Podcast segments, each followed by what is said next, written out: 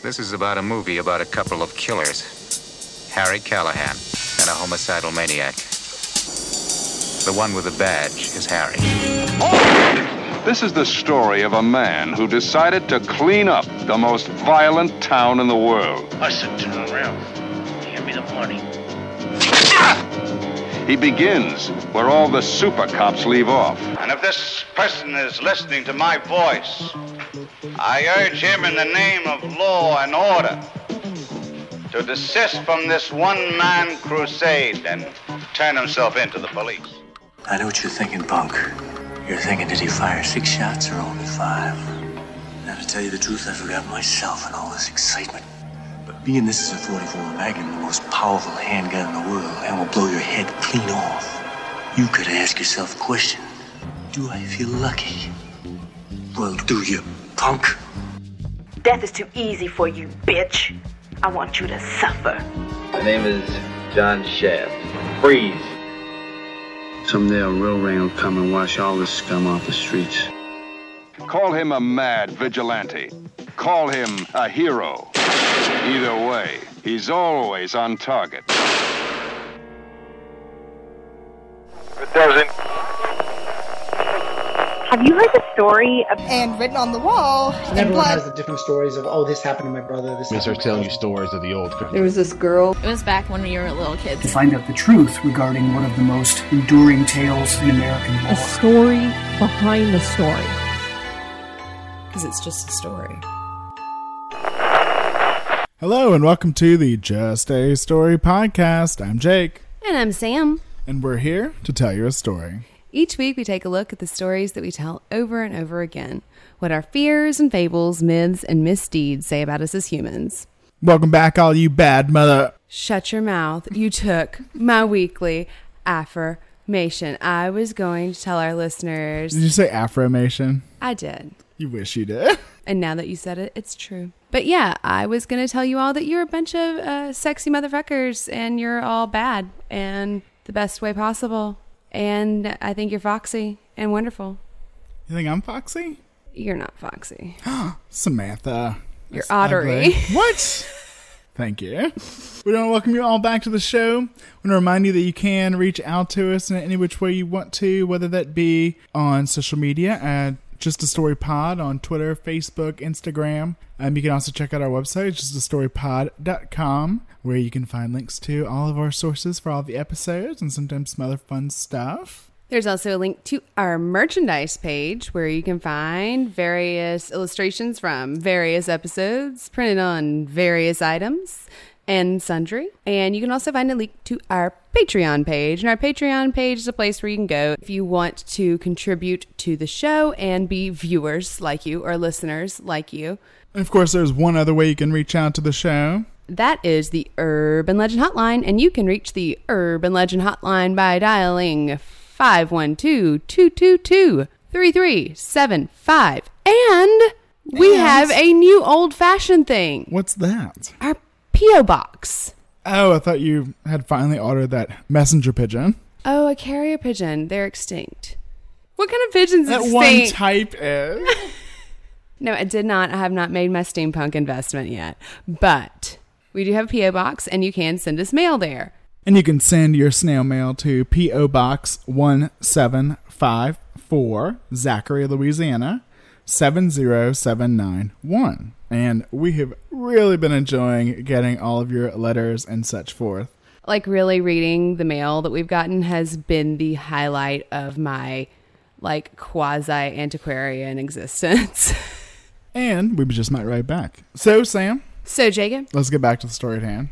story at fist, Jacob. Are the movies? Movies at hand. No, we haven't done just a movie in forever. No, that's true. It's been a good while. But you know, there are so many urban legends about vigilante justice. Right. And vigilante justice is a cornerstone of American popular culture. Of course. I mean, we kind of started that way. It was true. But we thought it'd be fun to take a look at some of the movies that came out in the 70s that really helped codify it into our very modern day thought of justice. Right. So for this purposes of this episode, we are not talking about Batman. Batman does not count. He's a superhero. He is a vigilante. That's kind of his deal. But we wanted to look more at the gritty crime drama, the action flick. The Grindhouse movie. So we can't talk about vigilante movies, especially 70s vigilante movies, which is when they really had a heyday, without talking about Dirty Harry. You mean Clint Eastwood? He's the actor. I'm pretty sure he's actually Dirty Harry. Maybe he is. It did not look like acting to me. I saw him at the Republican National Convention and he reprised the role. that probably is where he would end up. But Dirty Harry takes place in San Francisco in the 70s, and they present it as a crime ridden Sodom. Urban blight and things. Oh, red light districts. There are those homosexuals, threesomes with two women and a man. So the Tourism Bureau put this out, is what you're saying? Definitely. Cool. Even early in the movie, Harry's just trying to go get some lunch when there's a bank robbery that occurs. Well, clearly. I mean, he's in the middle of hell. Well, that of course he stops. Because he's a vigilante. Well, he's a cop. Well, that's kind of his job. Why are we even talking about it? We'll get there. Okay. And so this is one of the famous scenes that has nothing really to do with the plot of the movie. And it's where you get the famous Do you feel lucky? Well, do you? But the actual plot of the movie is about the Zodiac killer like character roaming San Francisco. Cool. So they really stretched here, is what you're telling me. Yeah, it's called Scorpio. They really, really stretched. Well, in David Fincher's Zodiac movie, they go see Dirty Harry. Meh. So Scorpio is preying on the good ish citizens of San Francisco. Hmm. And Dirty Harry, this dirty cop, Having none of it. is going to take care of it. So Scorpio is initially presented with like this red ski mask on, and as you start to see more about him, he has this very hippie like appearance. He has long hair, and he has a peace sign belt. Oh, well, he seems like a challenge to the establishment for sure. Exactly. So the trailer wonderfully states this is about a movie about a couple of killers Harry Callahan and a homicidal maniac. The one with the badge is Harry. Okay, so that's interesting. They're kind of putting them on equal footing. They're saying they're both crazy, violent men, but one of them has a badge. So, Reed, good guy? He's a great character. He really is. And it kind of continues his great character streak from Mhm. the Sergio Leone spaghetti westerns that Eastwood starred in and what really made his name. Like good, bad, and the ugly? Uh, the Man with No Name, things like that. Yeah. John Milius, one of the writers, describes Harry saying, Dirty Harry is not really the police. He's kind of a fella that's acting on his own. But he has a badge. Yeah, but at the end of the movie, he tosses the badge in the water. So it's like, eh, I don't think he counts as like a cop problem or anything like that. He is his own, taking his own justice. He's bucking the system. Because the whole system's corrupt? Exactly. I knew it. It's an argument for illegal and unethical operations if society is breaking down, conventional lines of authority are ineffectual, and only heroic actions which go beyond arbitrary rules can stem the tide. So his backstory is that his wife died in a traffic accident by a drunk driver, and he then becomes fanatical and only believes in his ability to right all of these wrongs. So what you're telling me is he needs to be taken off the force immediately, and we need to provide restitution to any people that have been wrongfully arrested by him, and that the justice system will take care of Harry by the end of the movie. It is interesting because they he does go too far in capturing Scorpio, and they're saying, "Oh, we can't charge him because you didn't do the right procedure." I'm okay with that. So the movie kind of addresses a lot of things that were going on in society in the 60s and 70s, where there were lots of Supreme Court decisions about suspects' rights, victims' rights, just lots of changes in society in general. It's where law enforcement is kind of codified and systematized. Right. It's where we get things like the Miranda decision. Exactly. So when it came out, a lot of critics had a lot to say about it. Pauline Kael said it was fascist medievalism hmm. and a right wing fantasy. And Roger Ebert said this movie's moral position is fascist. Dirty Harry's a fascist. But not a socialist and not a communist. So we're okay with it. Not a communist and not, yeah, not a hippie. so we're okay with it. apparently. And so while Dirty Harry really walks the line on that, the movie that really seals the deal on this kind of fascist fantasy idea is Death Wish. I don't even know Death Wish. Tell me everything. Death Wish is like really a real grindhouse flick, to where like Dirty Harry is like it's still a good movie, Like a cinema release kind of Right. thing. Like Death Wish is 100% grindhouse, and so it starred Charles Bronson of mustache fame. of Mustache fame. Okay. who was also star in Leone's Once Upon a Time in the West. So he also has that Western vigilante background as well. So in the movie, a racially mixed group of young hoodlums follows the wife and daughter home from this follows the main character's wife and daughter home from the supermarket. They kill the wife and rape the daughter, who ends up in a mental hospital. Now, Charles Bronson plays Paul Kersey, a mild mannered New York City architect. After this violent attack on his family, he starts to prowl the streets and the subways of New York City, Looking for hoodlums. looking for hoodlums. You know who plays a hoodlum in this movie? Who plays a hoodlum? Jeff Goldblum. He's totally a hoodlum. It's his first acting credit on screen. Oh my god. That's amazing. So he, of course, escalates and escalates. First, starting with just some coins and a sock, and he's going to hit anybody that tries to mug him, going up to guns and shooting people down. Logical path. All right. Yeah. So we've got a dynamic character. Yeah. So he's eventually caught by the police, but instead of being arrested, since he's gotten so much kind of media fame, he is told to get out of town.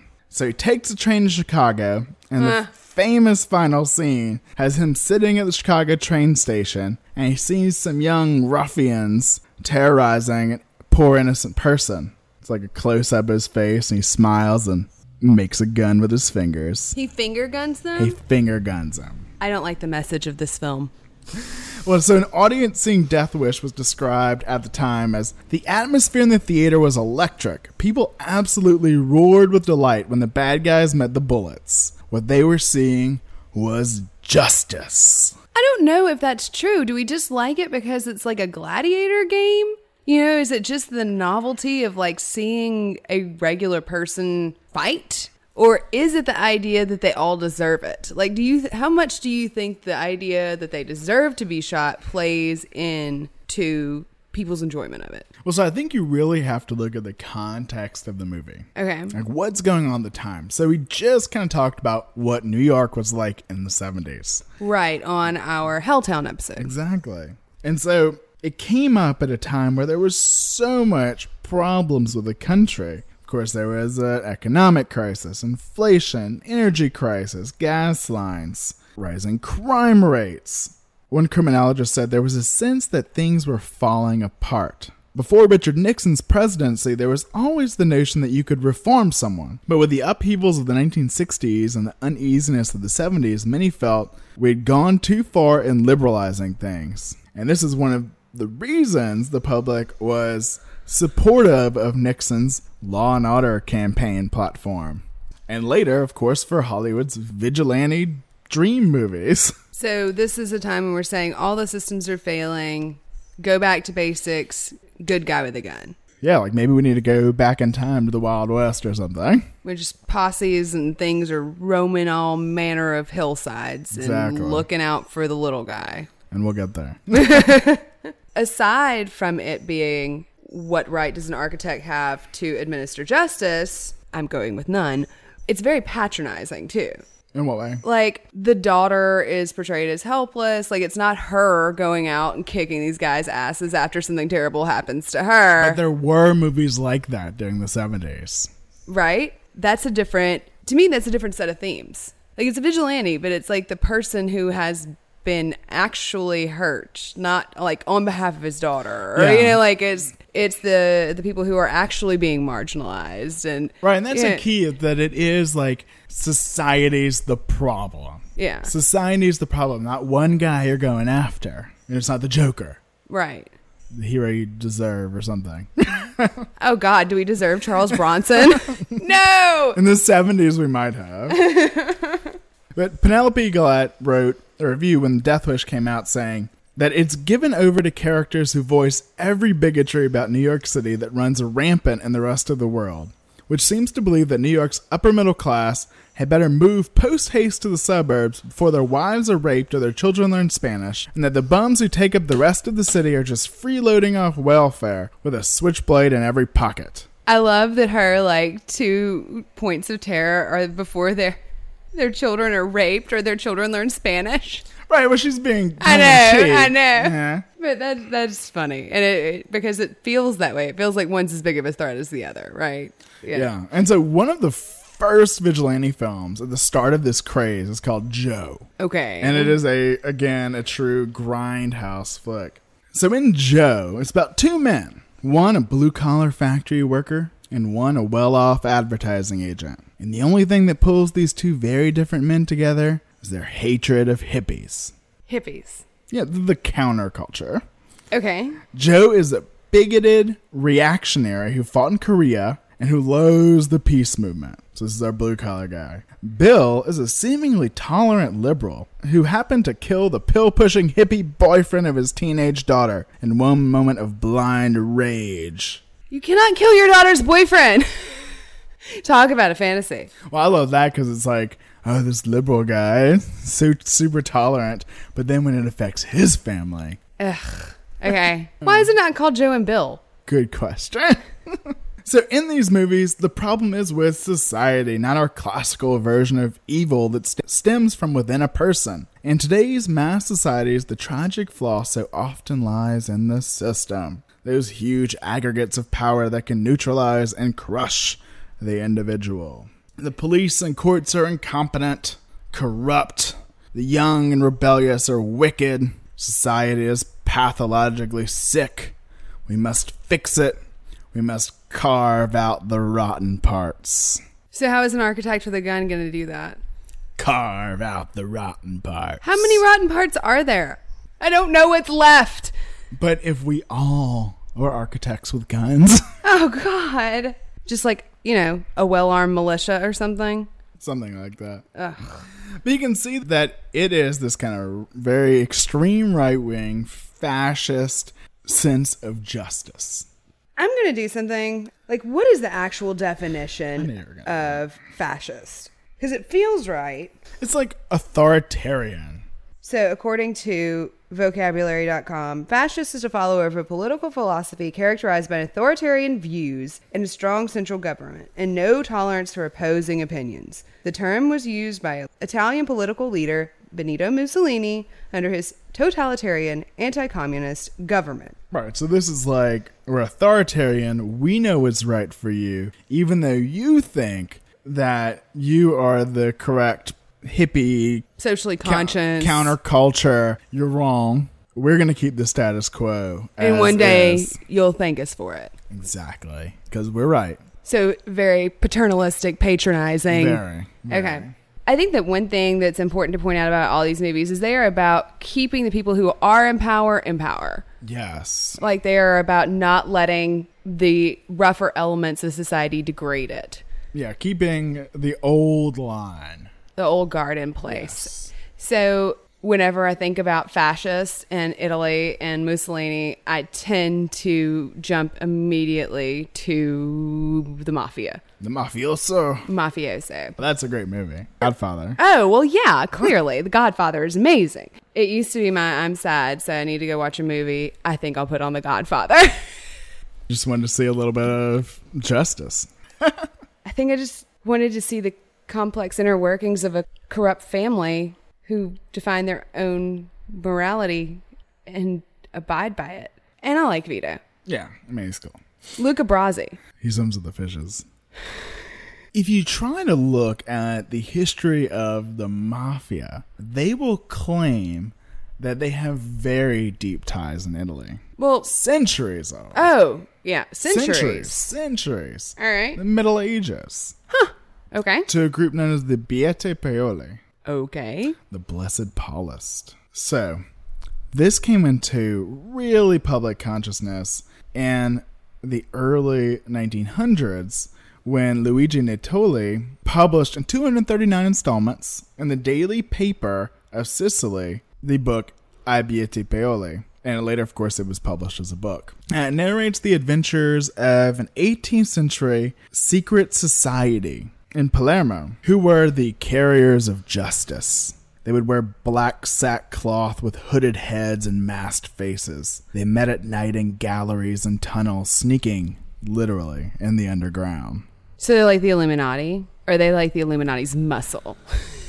They're not the Illuminati. Everyone's the Illuminati. Not everything's the Illuminati. So they're under they're literally stalking the underground's underworld, like some underworld mob boss. Yeah. Okay. Carrying out justice. So Umberto Eco wrote an introduction in 1984 pointing out that Natoli's haunting description of the Abbiate Paoli could be understood as a charter myth for the mafia. The opposition to hierarchy became the reason why justice is possible.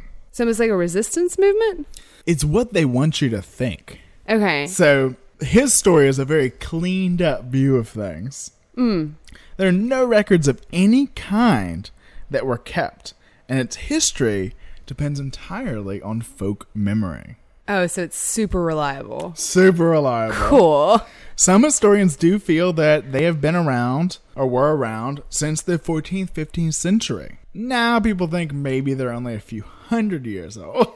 Okay. So earlier works of fiction and nonfiction depicted them as cutthroat murderers, acting for their own advantage rather than an altruistic and just executioners. A work in the 1830s mentions the organization, and in 1869, St. Paul magazine had a little bit about it, saying, its efforts were directed against the oppression exercised by kings and nobles upon the defenseless people.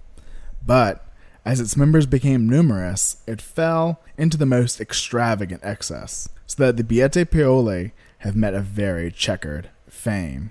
But even though they may have had a little bit of a checkered past, when Sicilian peasants suffer some injury, they exclaim, Would that the Abbiate Paoli still existed! Amazing.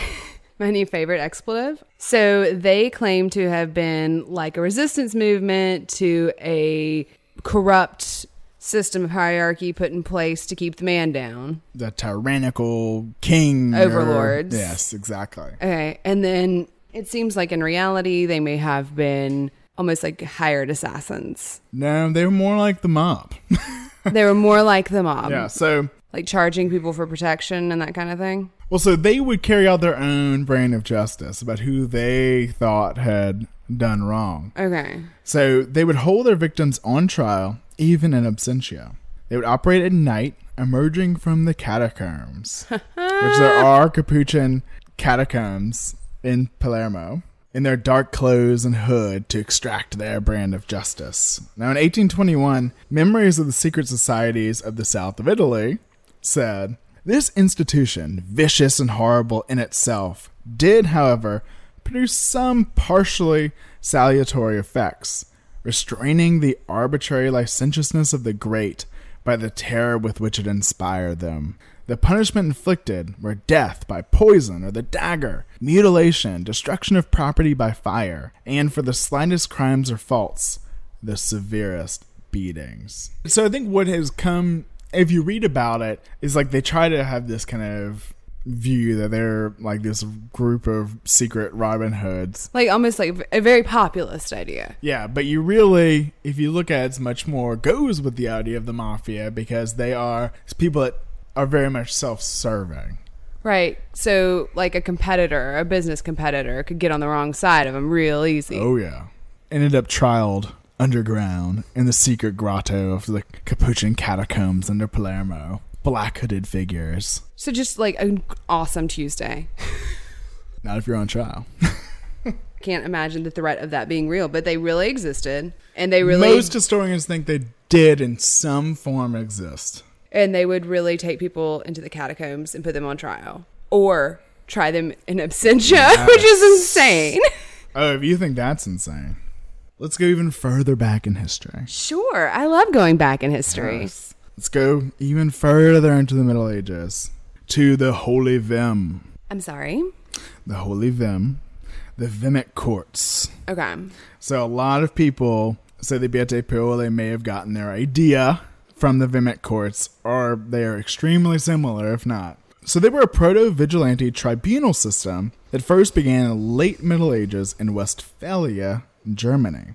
So in 1865 book, The Secret Societies of All Ages and Countries, said the supreme authority of the emperor had lost all influence in the country. The imperial assize were no longer held. Might and violence took the place of right and justice. The feudal lords tyrannized over the people. Whosoever dared could to seize the guilty, whoever they might be, to punish them before they were aware of the blow with which they were threatened, and thus to secure the chastisement of crime, which was the object of the Westphalian judges, and thus the existence of this secret society, the instrument of public vengeance. So they were basically vigilante executioners who would just go after anybody that had done wrong and kill them before they knew it was coming. Yes. Would you want to hear the details? Fun. Yes. So the leader was the count, and the members were the knowing ones. oh no, that's amazing. The court was looking for any offense against the Christian faith, the Gospels, or the Ten Commandments. Shit. Yeah, I know. It's not going to go well. They had secret languages and secret signs. So they're the Illuminati. Yes. so to become one of the holy Knowing Vehm, ones. yes, the knowing ones, you would have to swear allegiance to them over anything. The candidate would kneel, his head uncovered, and holding the forefinger and the middle finger of his right hand upon the sword of the president, runs thus I swear perpetual devotion to the secret tribunal, to defend it against myself, against water, sun, moon, and stars, the leaves of trees, all living beings, to uphold its judgments and promote their execution. I promise, moreover, that neither pain, nor money, nor parents, nor anything created by God shall render me perjured. Sounds so pagan. Right? And of course, they would wear, you know, hoods and masks and cloaks and things like that. Uh huh. So, how to be accused for the court? I'm pretty sure I would be. For what? Um, talking back, oh, yeah, sure. being too sassy. I'm pretty sure sarcasm was not legal. So, all you'd have to do is go to somebody that was in the court and a- accuse somebody. Oh, so you would tell on me. Yes. Okay. Sorry. Told you. I told you I would be accused. So they would write a summons on parchment and seal it with seven seals and deliver it to the place of residence. Now, if they did not know where this person lived, the summons would be exhibited at a crossroads of his supposed county, or placed at the foot of the statue of some saint, or affixed to the poor box, not far from some crucifix or humble wayside chapel. If the accused was a knight dwelling in his fortified castle, they would introduce themselves at night under any pretense into the most secret chamber of the building and deliver the summons. You got served. Right? It's very like one way or another. I'm gonna get you, get you, get you. Like So, what's interesting is how they would prove that this was real. Like the the tr- like substantiate the charges. Yeah. Like how they. So instead of trying to prove the actual charge, the accuser would have to bring seven people that could testify to his honor, basically. So the burden of proof was on the accused. yes. Fun. Are you a trustworthy person? Fun.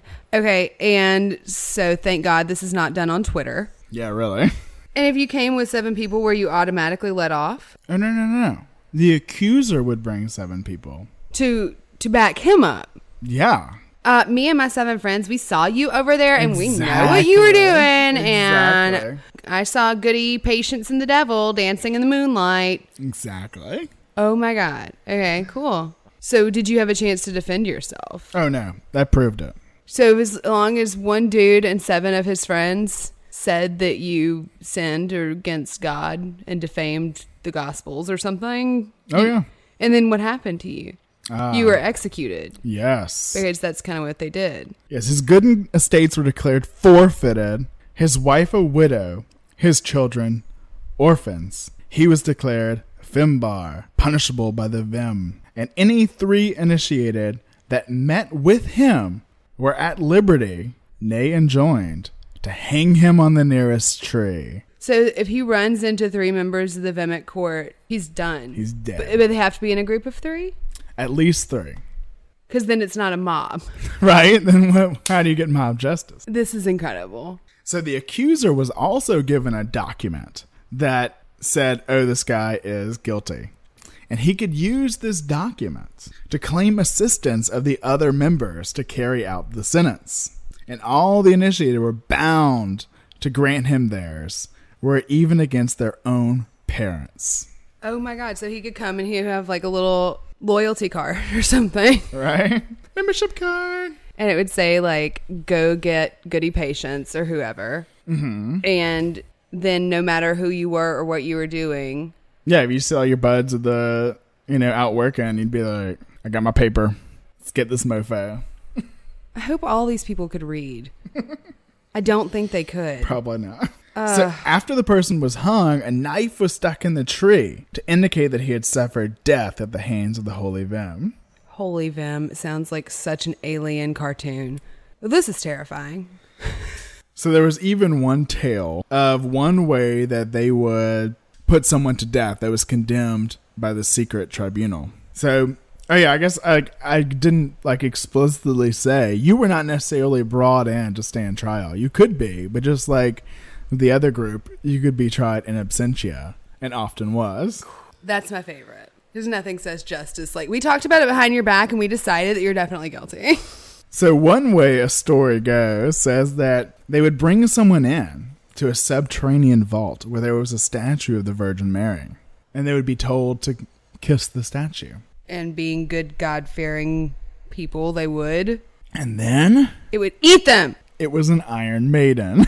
so it would eat them. So it would open up full of spikes. And they'd go inside it and it would squish them and make them die very painful death. Yes.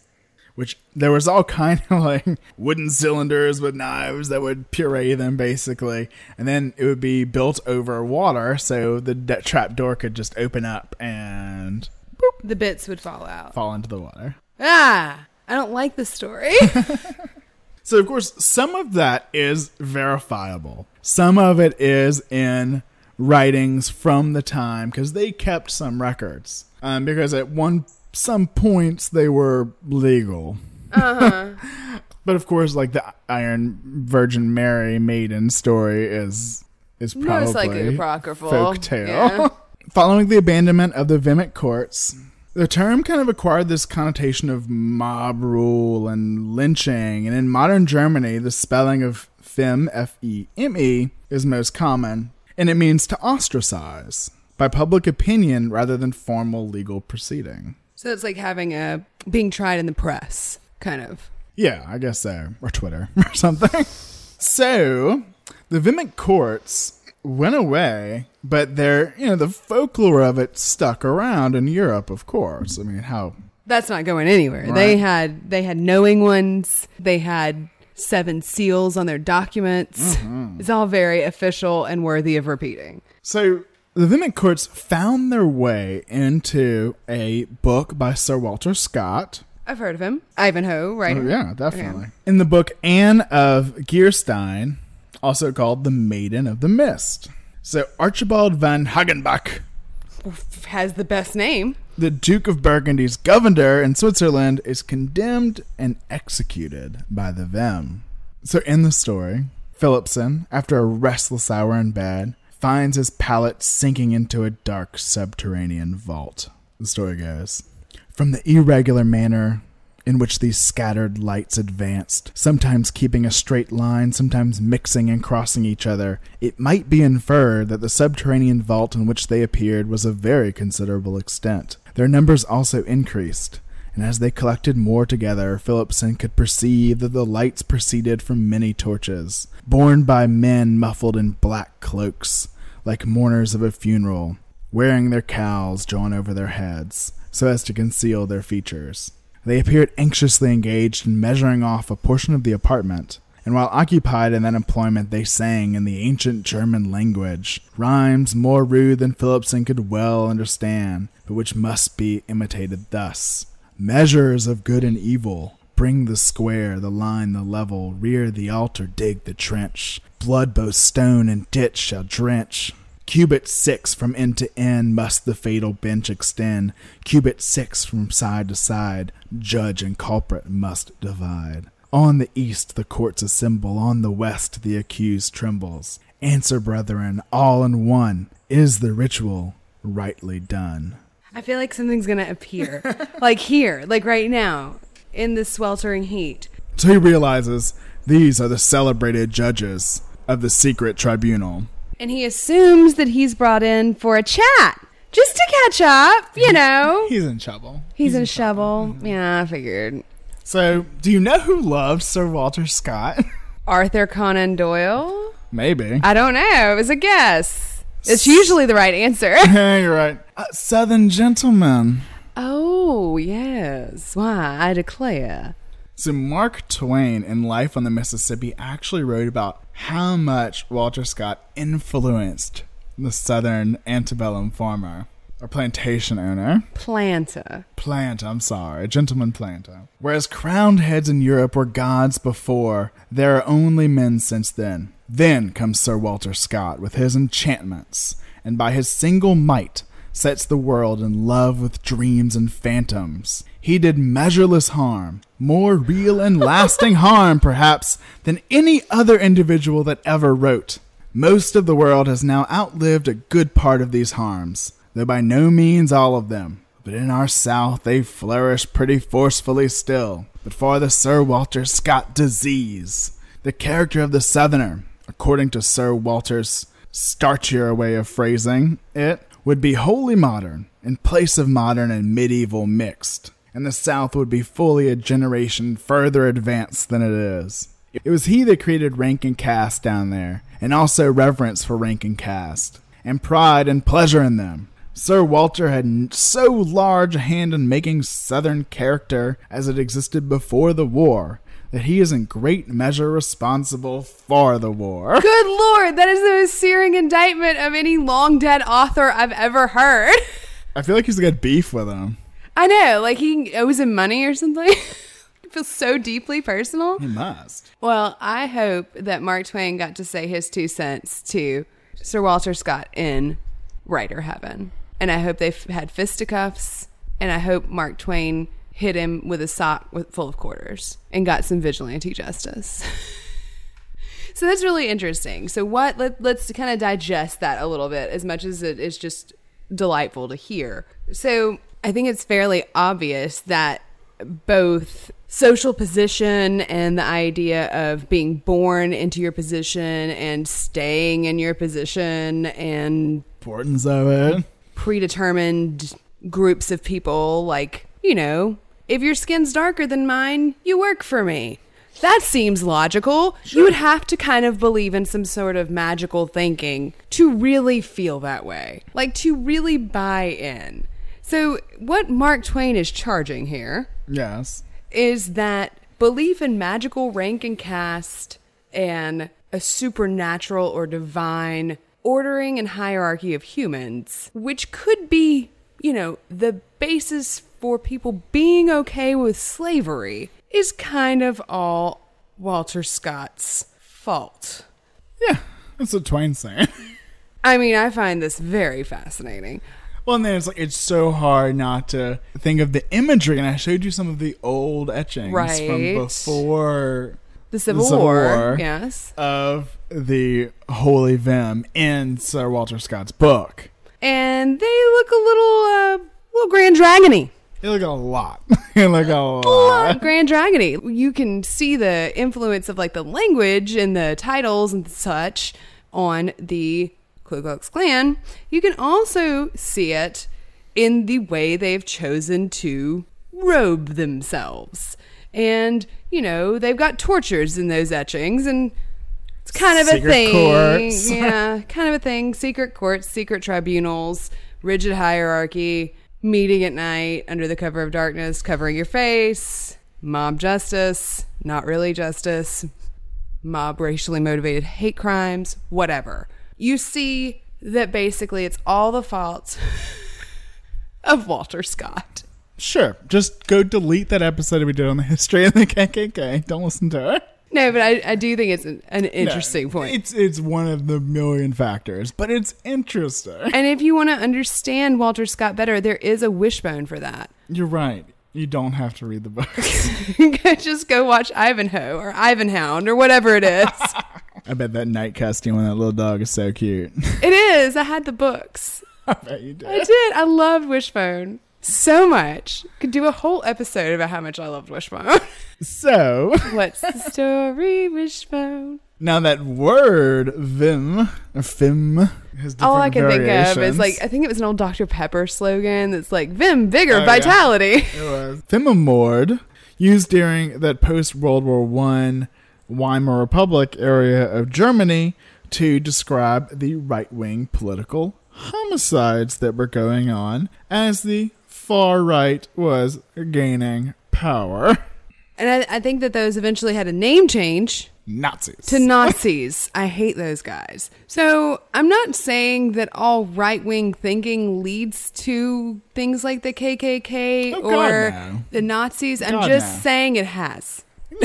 Samantha? No, no, no, no. This, you know, and that's an important distinction. So, with this, you do see this ultra right wing, and that means like Nazis. That means the KKK. That means it's super over there side of things, taking this fascist form of justice, where they are the only ones right. They're authoritarian. They have to hold the you know old line and keep things the way they are, status quo. And you continue to see that from the beginning of time through to the modern day.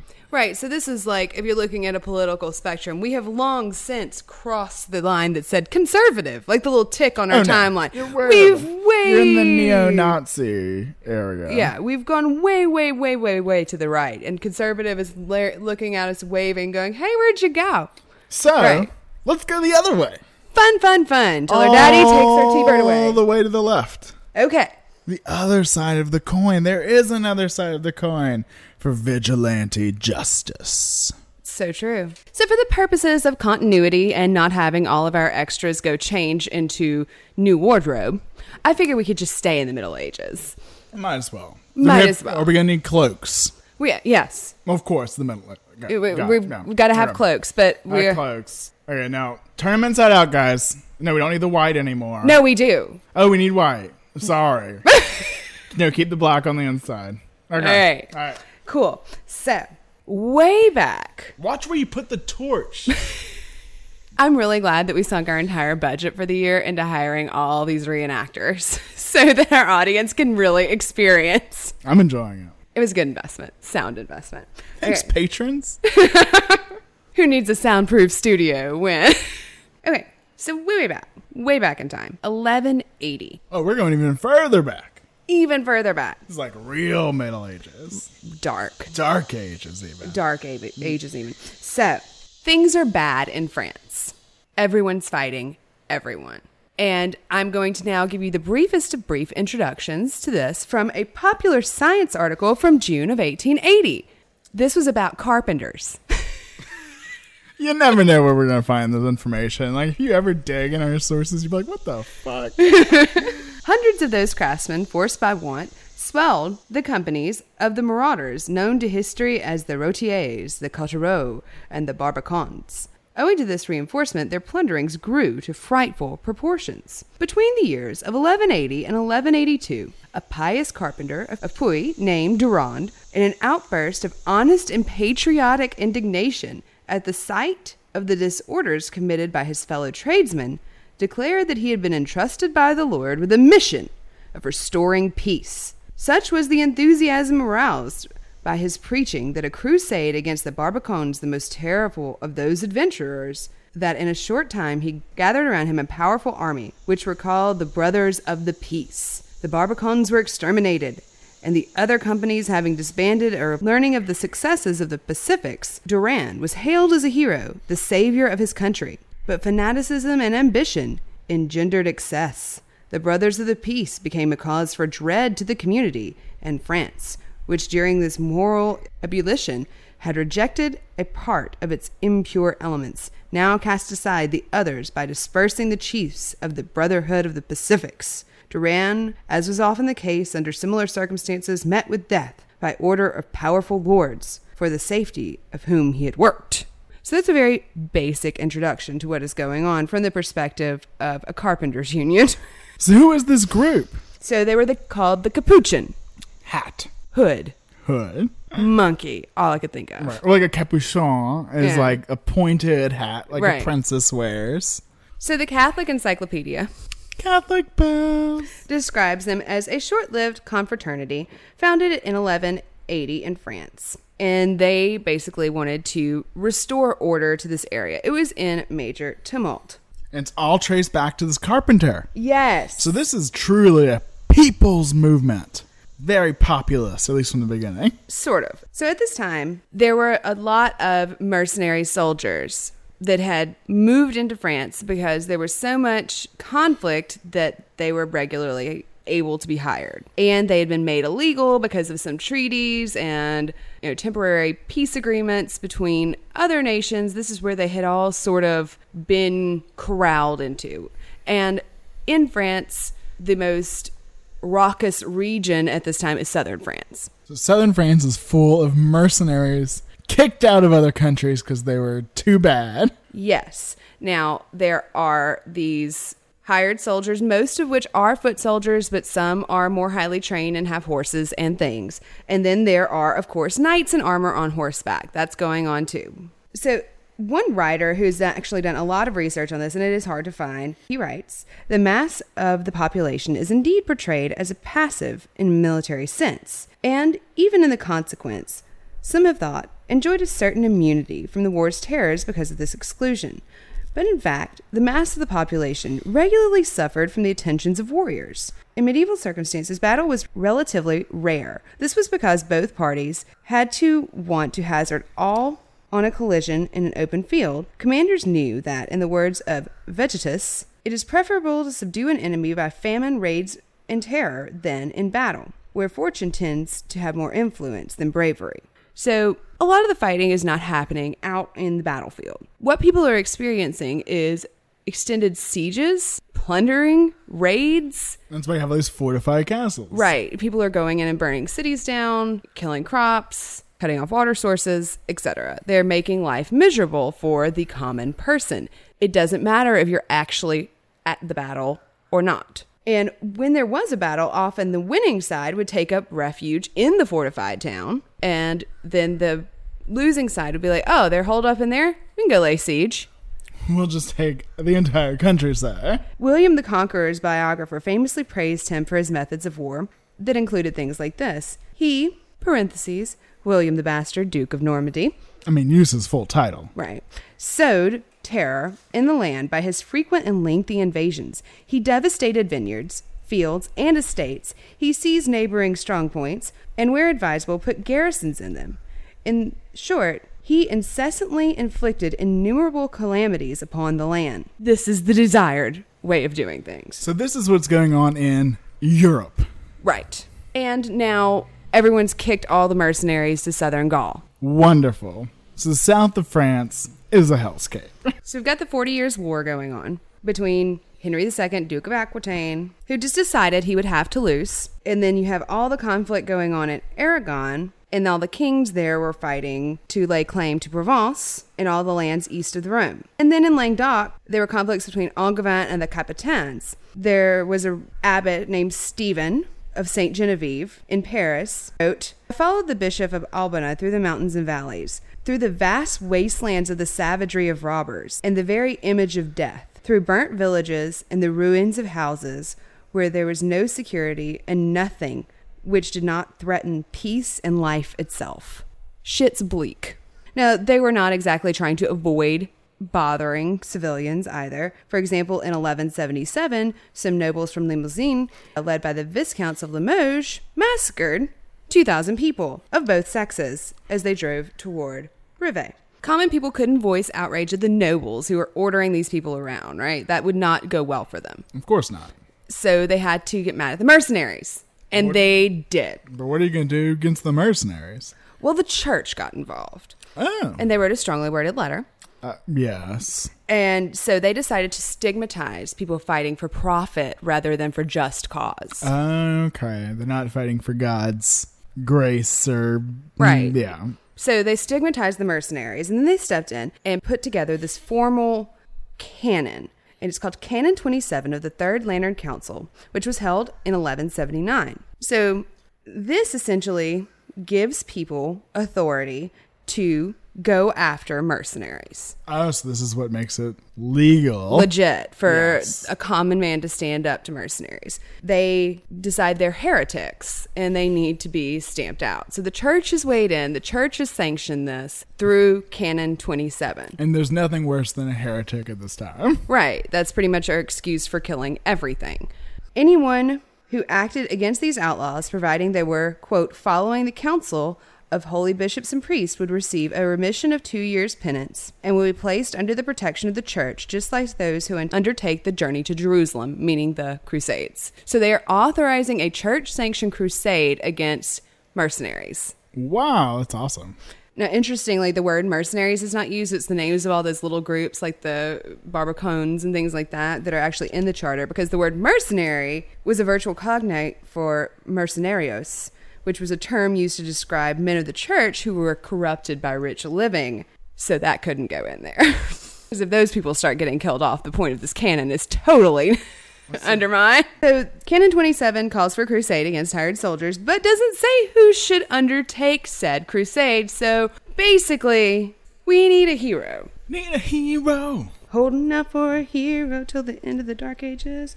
Plot point begging for someone to come forward. We need a Batman. And there had been attempts to do things like this before, and they were like these big peace agreements. But this is the first time there's been like a legit call to action. So now we begin to get these historical accounts of Duran, and they vary greatly depending on who is telling Who them. the history. Right. So So this is our carpenter. our carpenter. It's like Jesus. Oh God, you know they use that. Uh huh. So Geoffrey de Vigeois wrote his account of the Capuchins very shortly before his death. According to Geoffrey, a poor man of Le Puy, a carpenter, called Peter Durandus, was inspired by a vision of the Virgin to approach the bishop of Le Puy, urging him to preach an oath of peace. The bishop was at first dismissive of the pious and humble man, but as the movement grew and organized itself, he was moved to support it. All who agreed to take the oath were required, apparently, at the bidding of the Virgin, to wear a white hood blazoned with her image. that is an awesome crest for a superhero. Right? The Virgin Mary. And then Robert of Torigny, who was the abbot of Mont Saint Michel, wrote that a carpenter had a vision of the Virgin telling him to report to a bishop so that he would preach the peace and they would wear the hood with the icon of Our Lady. And he goes on to describe that this movement was actually jo- joined by clergy and people of every social group. Rigord, who is a biographer of Philip Augustus, wrote in 1196, stated that God only sent aid to Durand, the poor man of Le Puy, not to the mercenaries, not to the nobles, only to the humble man, So you got God on his side. Mm-hmm. who had a vision shortly before the Feast of Assumption.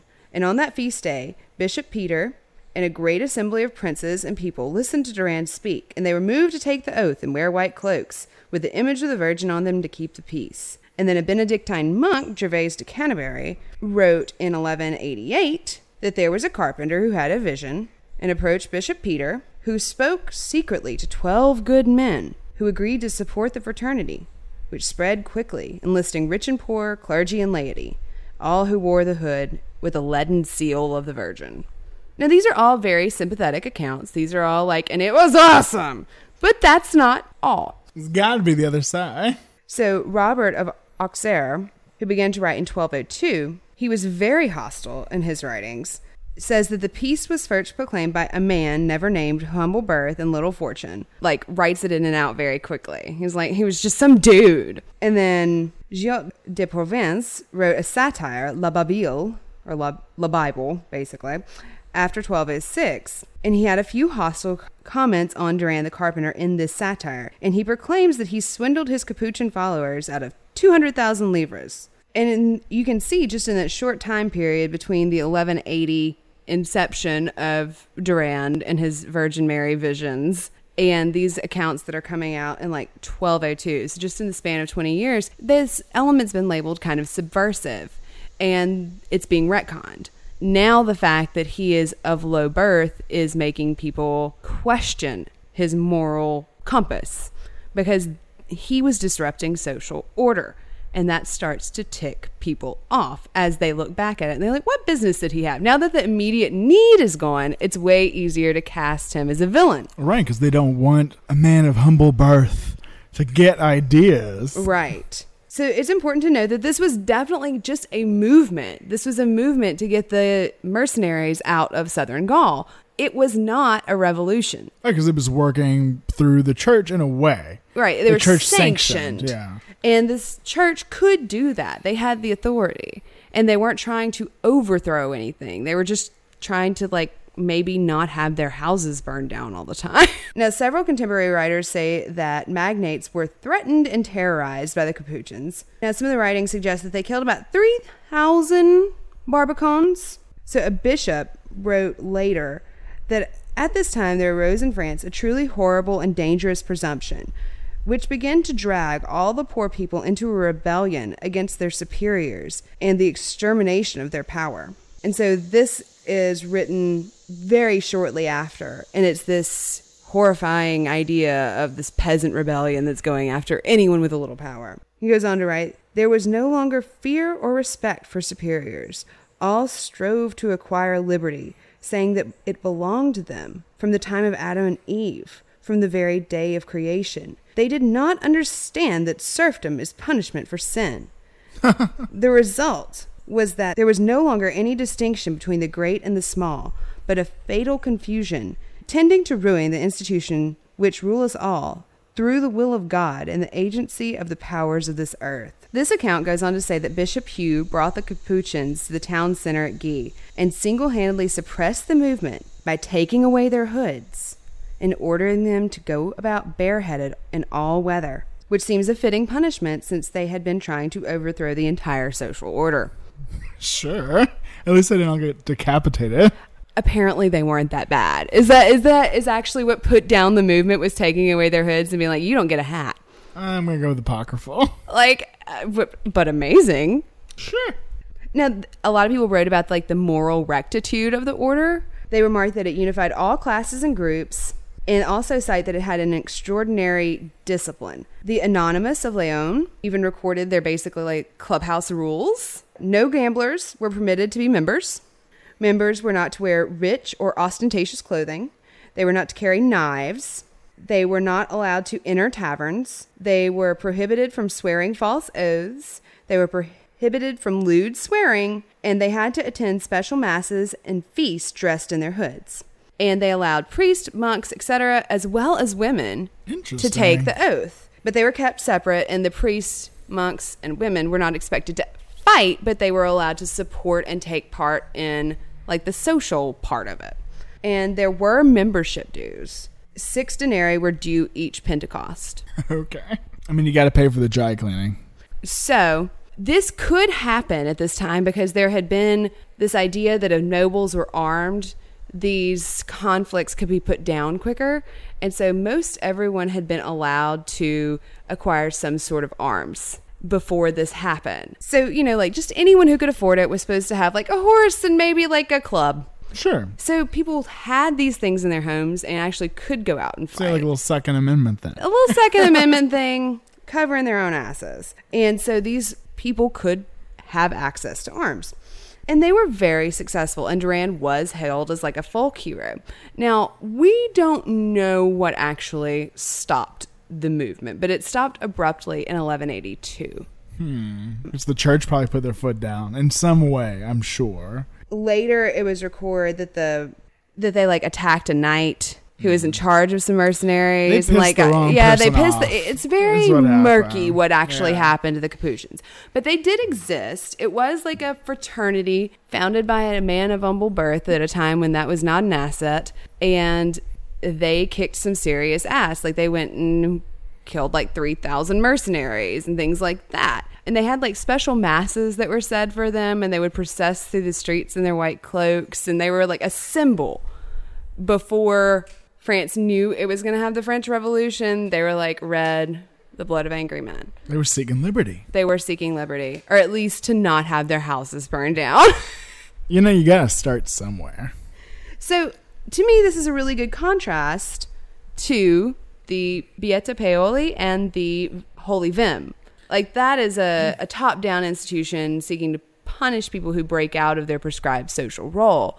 This is a bottom up institution, though it's sanctioned by the church, however briefly, um, that seeks to keep people from exercising their power all over the place and making their lives unbearable. So we take this idea of this kind of social justice coming from the bottom up. The opposite of the Dirty Harry vigilante, we have to talk about Taxi Driver.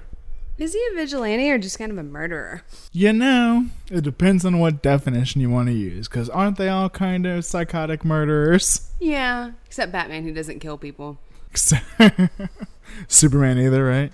Oh my god, so disappointed. So, Taxi Driver, you have a completely different kind of anti hero. Travis Bickle, played by Robert De Niro, is a Vietnam vet who finds that life in the U.S. has been turned upside down since he's been gone, and he returns to the gritty streets of New York City. So he's suffering from PTSD and insomnia, and so he starts driving a taxi at night where he literally sees the worst of the worst kind of people. Healthy. Mm-hmm. Oh yeah, Lolas, pimps, prostitutes, Johns, adulterous husbands. He even says he has to clean the back of his cab nightly to get rid of the cum, the sleaze, and the blood. Ew. But he does fall in love with a fare that he picks up, Betsy, played by Cybill Shepherd, who is a political aide to Charles Palantine, and she tries to get him to volunteer for the campaign. Good plan, Cybill Shepherd.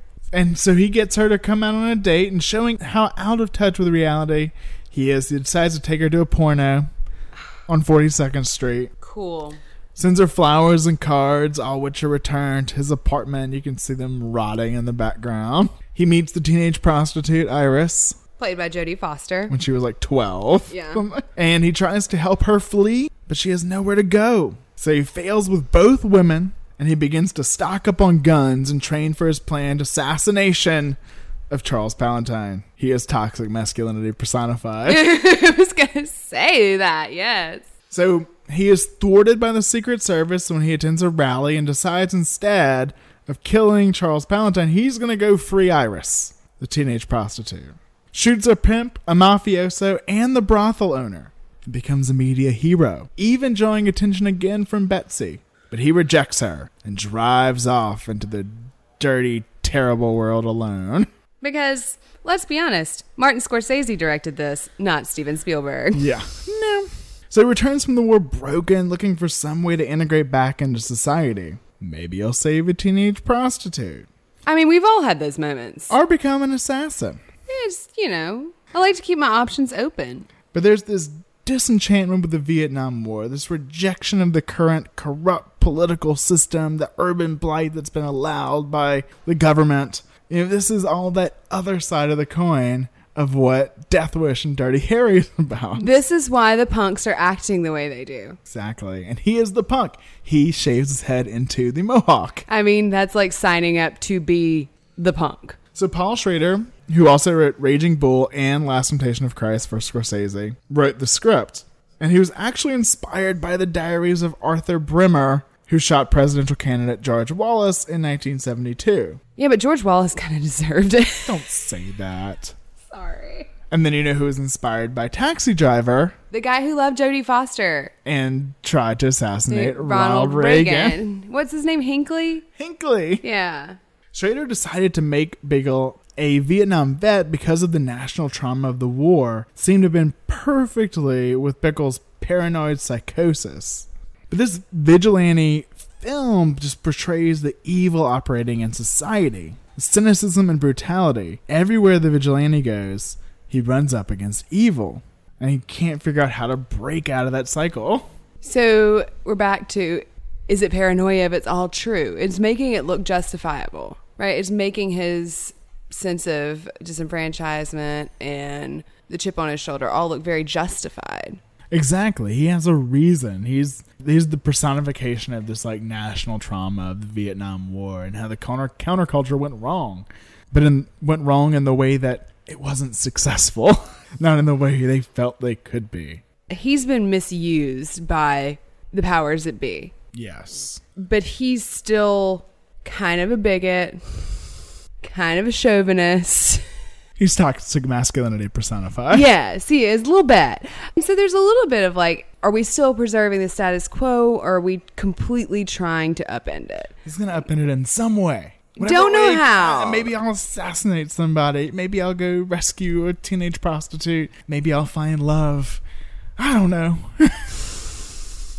So around the same time as Taxi Driver comes out, which fun side note, if you're ever in Austin, you can go to the Ransom Center and see all the film memorabilia from Taxi Driver, including Robert De Niro's taxi license and stuff. For whatever reason, they have acquired that there and they have it out like on permanent display.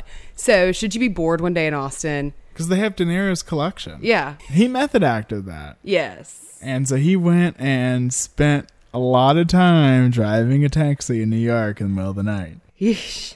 But around the same time as films like Dirty Harry and Death Wish and Taxi Driver are coming out, we get another moment in film history. We get the black exploitation genre. Yes. So, at this time, people are trying to capitalize on the urban audience or the African American audience. And so they decide to start making these films starring black cast for black people. Crazy, crazy idea. I know, right? But they really like emphasize the idea that there were African American people behind the camera and that it was like being made by black people for black people in the moment of the black power mo- movement. This is where they're going with it. Yeah.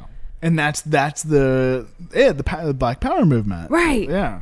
And lo and behold, from the black exploitation genre arrives one of cinema's first leading men of color in an action role. Shaft. I'm talking about Shaft. So it comes out in 1971. It's set in Harlem, following John Shaft, Settle, played by Richard Roundtree. And he is a private investigator, and he's tapped to find the missing daughter of a Harlem crime kingpin named Bumpy Jones. And his daughter Marcy has been kidnapped by the Italian ish, I'm assuming Italian, mafia Are they just like generic mafia? mafia. Just mafia. So he's investigating the disappearance and he learns that the conflicts between the mafia and the uptown crew have resulted in a series of murders and retaliations. Now, the public at large perceives what is happening as purely racially motivated. They don't know that there's this underlying crime beef between these two cartels. And so the threat looms for an all-out race war. So this is not again not subtle. Not like subtle. we're Mm, in there's these, no This subtlety. not about that idea. This is full on talking about race. So he successfully rescues Marcy. There's like even a like Ocean's 11 style breakout of her from a hotel wearing disguises, things, many fights. Many fights. But the action that takes place in this major set piece of rescuing Marcy results in more tensions between the Harlem group and the mafia. So he goes to this payphone to call into his police contact, Vic, who has been working with him kind of throughout the duration of the film, just sort of turning a blind eye to what's going Mhm, on. mhm. And he's like, uh, I think maybe things are worse, even though you saved the girl. Could you please fix the situation? And Shaft basically says, Fix it yourself, laughs, hangs up on him, and walks away. Damn right. Okay, so that won an Oscar. That song did win an Oscar. Yeah, Isaac Hayes. Yes. And the Bar-Kays. And it is fabulous. He does the whole soundtrack, and it is funky and fabulous. And Richard Roundtree is the only person to ever play Shaft proper. Now, you may be saying, but what about Samuel L. Jackson? He plays Shaft too. Different individual. And now, next year, there's going to be a movie called Son of Shaft, Yes. which will debut in 2019. And, John, and Roundtree and Samuel L. Jackson will be in it Yes. along with a new character who plays his son, uh, Shaft Jr., Of course. as opposed to Shaft 2, as opposed to, to Shaft. So this comes out wildly popular, maintains its spot as a cult classic, and it, opens the door to a new world of vigilante movies. Because now you have people who not only are dealing with how they've been wronged personally, but this idea that we must combat society at large that you see kind of undergirding films like Dirty Harry and death wish where it's like society is the problem. I can kill them all and there's still going to be a problem. Yeah, times two, say say black folks. By the way, Don't know if you know this, but we've been saying that for years. And so now you have somebody who is completely justified in feeling like the system is corrupt. right, right. and has a hell of a vendetta. And so Shaft is like the iconic black exploitation action film, but there is another little pocket of movies that pops out of the black exploitation genre that features strong female leads. What? I know. It's crazy. We can't talk about the black exploitation genre without talking about motherfucking Pam Grier. Oh my god, she's amazing. So she was lambasted by a lot of feminists when she first came out and like the black community tried to say that she was portraying them in a negative light because she took her top off and stuff and I don't I don't hear any of it. Like I think she's awesome. That's an Um, old feminist movement. Yeah. the Um, feminist movement is like, take your top off if you want to. and she says things like that too. She says that she believes that there is male power and female power, and they're very different, and you should never lose your female power because she's bad. Tattoo Um, that on your ass. so she came out and she starred in a couple of really enduring classics during this time. And her big debut was in a movie called Coffy, and it was released in 1973. And she plays a nurse who's just called Coffy. We don't know if it's first name, last name, duration of the film. But it's like, you like your coffee black. oh, she's coffee and she'll cream you. No. Was the tagline. So subtle, so subtle. yeah. So she's seeking revenge for the death of her younger sister who died in a drug related incident. And so naturally, she poses as a prostitute in her time off from being an OR nurse. Now, she acts like she needs fix and she's willing to do anything to get it. And she convinces drug dealers and mafia bosses, etc., to t- take her back to their homes, uh, where she kills them. And then them. And then she washes up and goes back to the operating room. So she's also a professional, smart, intelligent woman. Yes, That's awesome. I know. Now, she is friends with this good guy cop. Like, he's actually a good guy, uh, who's named Carter. But there are lots of dirty cops, obviously. And she only believes that he's not a dirty cop when she sees that he does not bend to the bribes of the mob the way that others in his precinct do.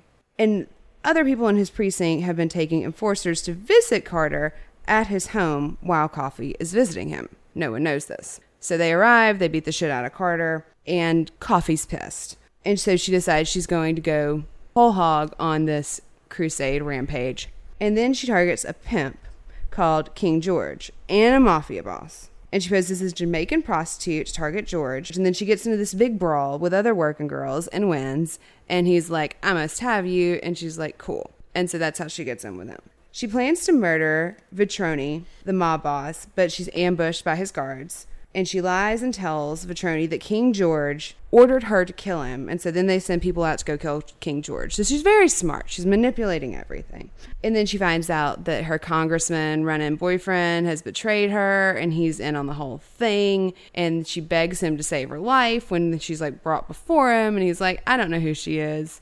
And so she is not going to have that reprieve. And at some point, she switches out all the Coke for sugar Perfect. and pretends to be high when she gets injected with it because they're going to do terrible things to her and they're injecting her with drugs, but it's sugar and she's fine. Surprise, breaks out, kills everyone, then goes back to her ex boyfriend, I guess at this point's house and holds a gun on him. This is the guy that's running for Congress and she's about to forgive him. And some white girl walks out of the bedroom. Uh-uh. And so she shoots him in the crotch. Sounds legit. Yeah. and um, then she walks down the beach. You know, fun.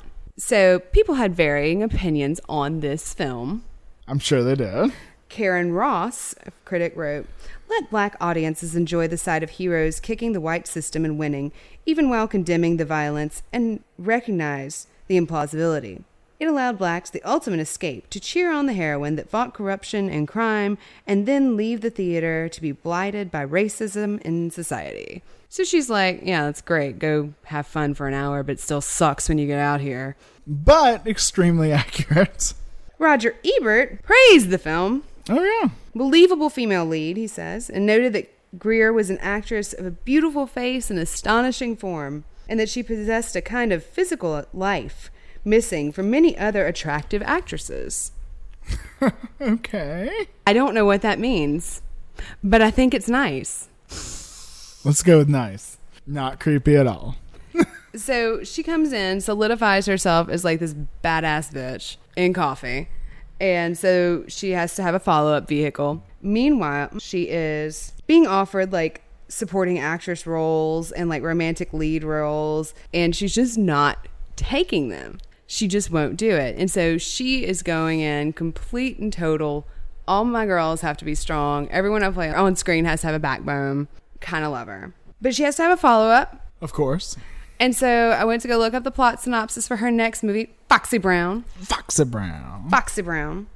And I found these three summaries on IMDb. And I'm going to share them with you now. I'm so excited. A sexy black woman, Foxy Brown, seeks revenge when her government agent boyfriend, Michael, is shot down by gangsters led by the kinky couple of Steve Elias and Miss Catherine. I'm in. Next. Next. A sexy, voluptuous black woman Okay. named Foxy Brown is on a rampage when her boyfriend is killed by a government agent. He is a government agent. Anyway, using her body as a tool of attraction and her afro and her gun as a deadly weapon, it's up to Foxy to avenge her boyfriend's murder. The gun in the afro is amazing. It doesn't say it's in the afro, it says and the afro. But it is. Yes. Well, it's a pick. It's like a sharpened. I don't know if that's the gun in the afro movie. Oh, she pulls a gun out of her afro in some, Some movie. movie is awesome. And then the third. A voluptuous black woman takes a job as a high class prostitute in order to get revenge on the mobsters who murdered her boyfriend. It's all very confusing. Okay, so I just thought I'd point out like that all three of these, like the first one is a sexy black woman. Second one is a sexy, comma, voluptuous, comma, black woman. I mean, there is sex appeal. Like that is you can't you can't completely negate that. the movie is characterized by her femaleness and her blackness, is what I'm saying. Like that is like what people remember about it. Right. And those are important elements. Yes, but that's what sticks in the popular imagination. It's a very similar film to Coffy. In this film, she's also seeking revenge for a drug related death of her boyfriend, this time instead of her younger sister. It ends when she goes to the Black Panthers for help, though, this time, and they go and kill one of her captors. She's kind of human trafficked in the background of this one. And so the Black Panthers go to get Mr. Steve, who is, or Steve, who is the partner of Miss Catherine. And they cut off his genitals and bring him to Foxy in a jar. And then Nice. she takes the jar to Miss Catherine and shows it to her and kills her henchman before shooting her in the arm. And Miss Catherine's like, Oh, finish me. It hurts so much. And Foxy goes, No, I mm. want you to suffer. But you know, it also puts the Black Panthers, who were very much one of those groups where it depended on who you were about if they were The good guys. the good guys are, you know, the end of the country.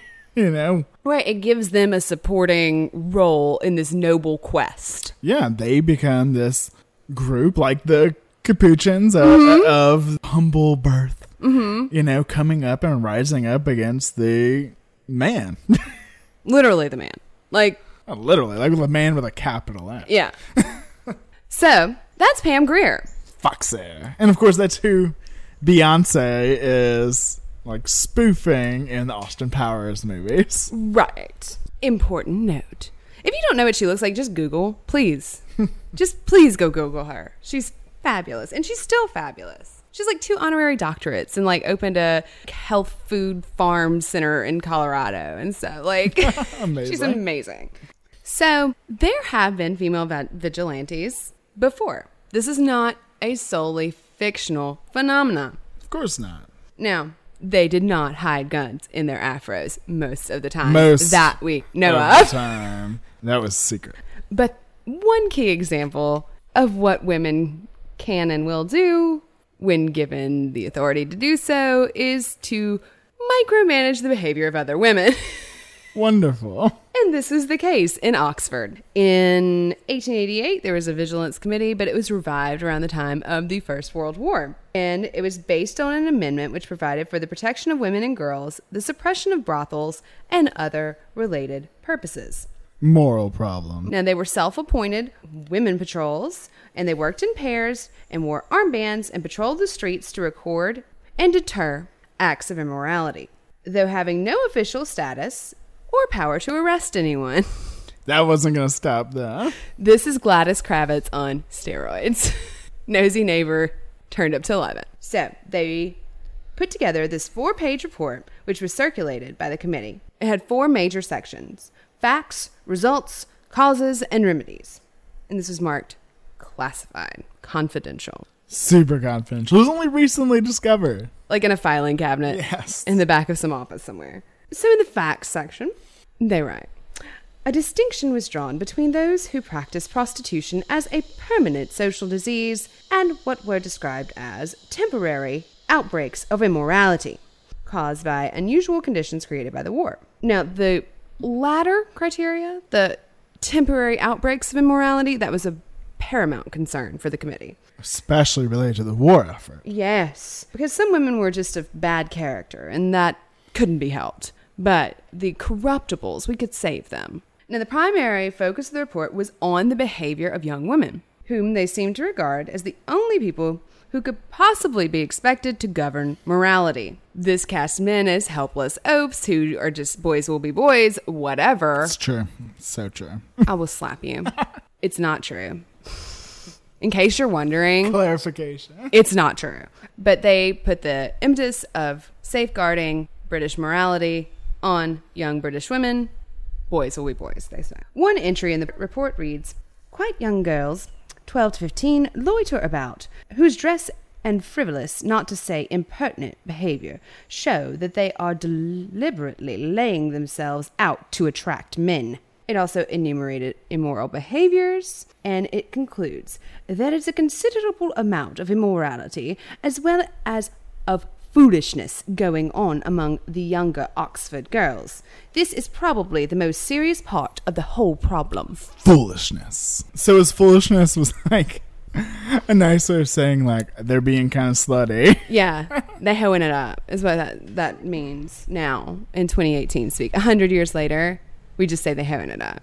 So the results of the study mention a small rise in the number of illegitimate births in Oxford and the surrounding villages, though the degree of illegitimacy was no indication of the real immorality going on, owing to the prevalence of abortion and forced marriages. So they don't actually go to the pains of defining feeble mindedness in the report, but they do mention it as one of the contributing factors to this moral decay that's going on.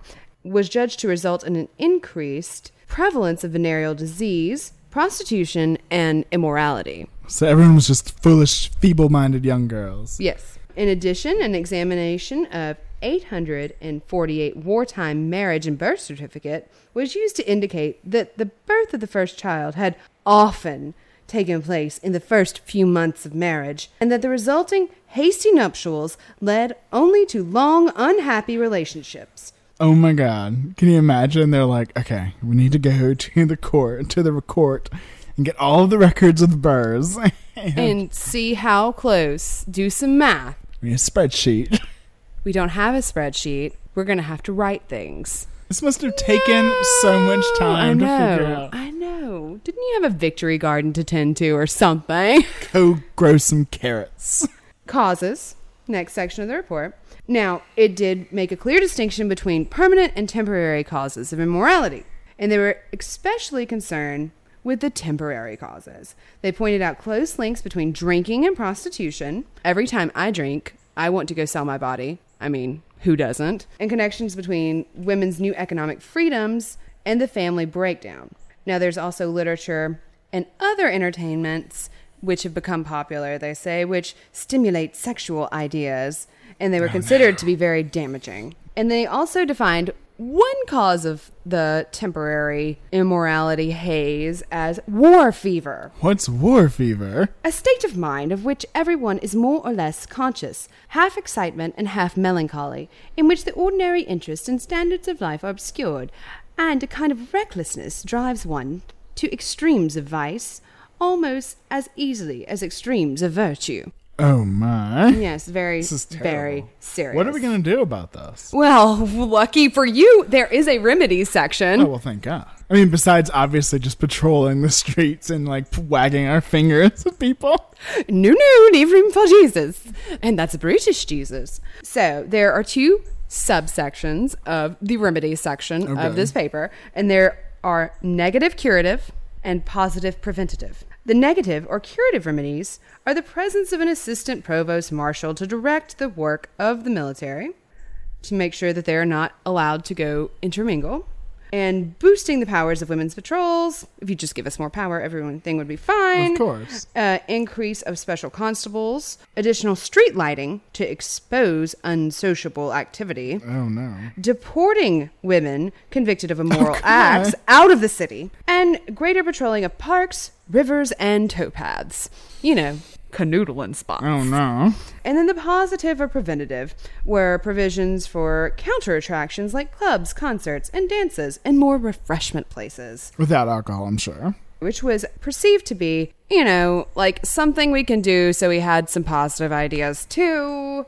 It's not really going to fix anything. It's kind of the tone they take. They wrote, It will do little good. They find the streets more attractive. So this is definitely our first type of vigilantism. This is top down, trying to prevent the moral decay of society. Right. They actually talk about how the British women behaving so inappropriately was having such a negative impact on the Indian immigrants who'd come to England because they would think that this behavior was fine. And then we'd introduce double the problem because they were modeling their behavior after these women. And what are we going to do if they bring their crazy immigrant ways and mix them with these loose morals these war fever girls and clutch my pearls? Poor England. Well, I mean, it was bad, but it wasn't because of canoodling. Poor England's morals. Do you have another side of the coin? We need another side of the coin. There are two sides to every coin. And so we must look at the other side of the coin, the the oppressed rising up with vigilante vengeance, etc. And for that, we must look to India. I thought that's who the British were worried about. Well, yes, they were going to corrupt all the Indian women. And the Indian women said, no, no, that's fine. That's not the problem. It's kind of our entire social structure.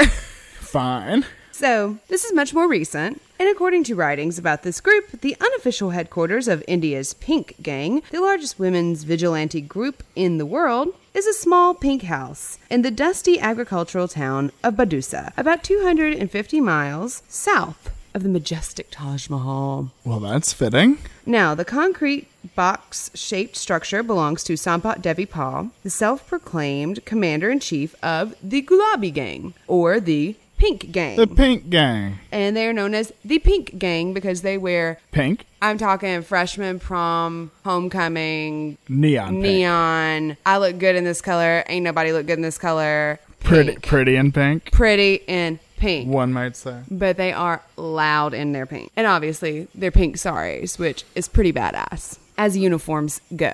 So what's this gang doing? Ruffians, Well, yes, so they are ruffians because they're a gang, for sure. of course. And everyone knows that. But they are very concerned with being like IRL H- SJWs, you could say. They're not just posting on Twitter. Right. It's not slacktivism if you have a stick. Ooh, they have sticks. They do have sticks, and they have a special name called lathis, Okay. and they're beating sticks. I was about to ask.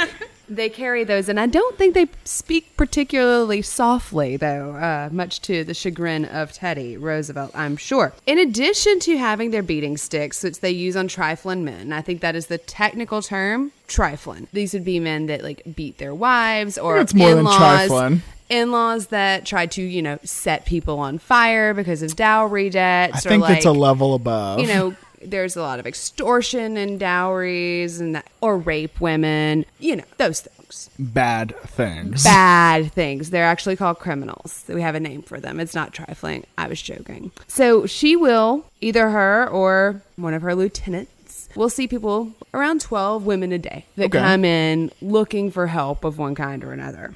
At the time of this report, one of her most recent cases was helping the father of a 17 year old girl who'd been raped and jailed on a false charge. Paul herself says there are so many struggles that women have to go through here, it never seems to stop. We don't like using violence, but sometimes that's the only way people listen. Now, the group is not uh, particularly well funded, or they were not in 2010. I think things have changed for them because membership dues were around $4, but for that price, you got your badass sari uniform. It's a good deal. Yeah. So, what do the police think about them? Um, well, okay, you remember how I said that she was helping the father of the 17 year old girl? That's a good case to like illustrate it. Sure. The girl's name is Sheelu Nishad, and she'd been gang raped by a group of men, including one that was identified as a member of the local legislature. Oh, God. She went to police, but instead of having her statement taken, she was arrested, the girl. And it turned out that the attacker had called the police and reported her for theft No. and sort of inceptioned her arrest. Damn. So her father, after she is arrested on false charges, goes to Powell and he says, I was nervous and crying, and somebody suggested I go to the gang. And so she organized an agitation in front of the police station and later in front of the legislator's home, you know, picket lines, etc. And eventually, that legislator was arrested. Oh, wow. And the heir to Gandhi's political throne, Rahul Gandhi, traveled 370 miles to come and meet the girl. So, I guess he's not big on that non violence thing. Eh. But that's the case of it going right. And you can see the tensions that are created by picketing in front of the police station or turning in members of the legislature for crimes that they fully anticipated getting away with. It doesn't go over so well. And also complicating matters is the fact that many within the Pink Gang have begun to run for public office. And some people see this as a good thing. There's one author named Atreyee Sen, who is a fellow at the University of Manchester, and they say that taking part in formal politics can legitimize their role. Powell says that she has no plans in backing down from the political fray. Quote, People have tried to assassinate me, arrest me, abuse me, and shut me up but I won't be quiet until things improve for the women here. Now, there was a bit of a kerfuffle in 2014. There were allegations of misuse of funds on Powell's part, and it seems like the the structure of the group may have begun to buckle a bit under the publicity and prominence that they'd achieved. But as of last year, Paul was running for office again. Fantastic. So I don't know exactly how things have panned out, but it seems that they are still alive and kicking ass. Fantastic. So, wonderful example of a modern day group of people of humble birth coming and rising up against people in power Mm-hmm. that are doing criminal acts. Right. I mean, what we've been talking about are American movies and not American events. Yeah. yeah. We've got to talk about this because America was founded on vigilantism. Or revolution. Vigilantes and revolution must be understood separately, right? Like it's not In about way. a political movement necessarily. It's about It depends on what you describe as political because it's it's law and order, especially in their minds. I'd say a citizen's arrest is is one thing, and I wouldn't say you're a vigilante if you do that. But I'd say deciding that that guy is definitely guilty of murder and going in and shooting him in his sleep is probably being a vigilante. Right. It's crossing the line. It's crossing the line. And I promise you, there were plenty of people crossing the line in the American Revolution. But the thing is that America has this really weird relationship with violence. Yes, I would agree with that. It's very, very obvious. But how we characterize this amount of violence is what's so unique because it has this mythic significance, as one historian said. This myth has been assigned to the kinds of violence that we've experienced, but also the forms of the symbolic violence that we imagine or invent, and the political uses to which we put that symbolism. So you can even think of John McCain. What did he run as? What was his like term? Him and Sarah Palin. He was Maverick. Mavericks. He was Maverick, They were Wild West heroes. They were bucking the system. delivering their own brand of justice. No party line. Right. A man on his own against all the odds, which fair, fair. I think if you spend like 5 years in a POW camp in Vietnam, you you get to call yourself a maverick. Yeah, but it's that that myth resonated. That Right. idea resonated because people in America have grown up with these ideas of this vigilante justice, these people that will buck the system and fix what was wrong and make it right. Whether it's either form of type of vigilantism that we're talking about, you know, top down or bottom up. Right. And no better place to see this is in the stories of the Wild West. I mean, when I first learned the word vigilante, it was from old west movies, and then it went out of my vocabulary for a few years, and I didn't think about it. You know, I'm talking about a kid, Yeah, but it was in that subconscious. right?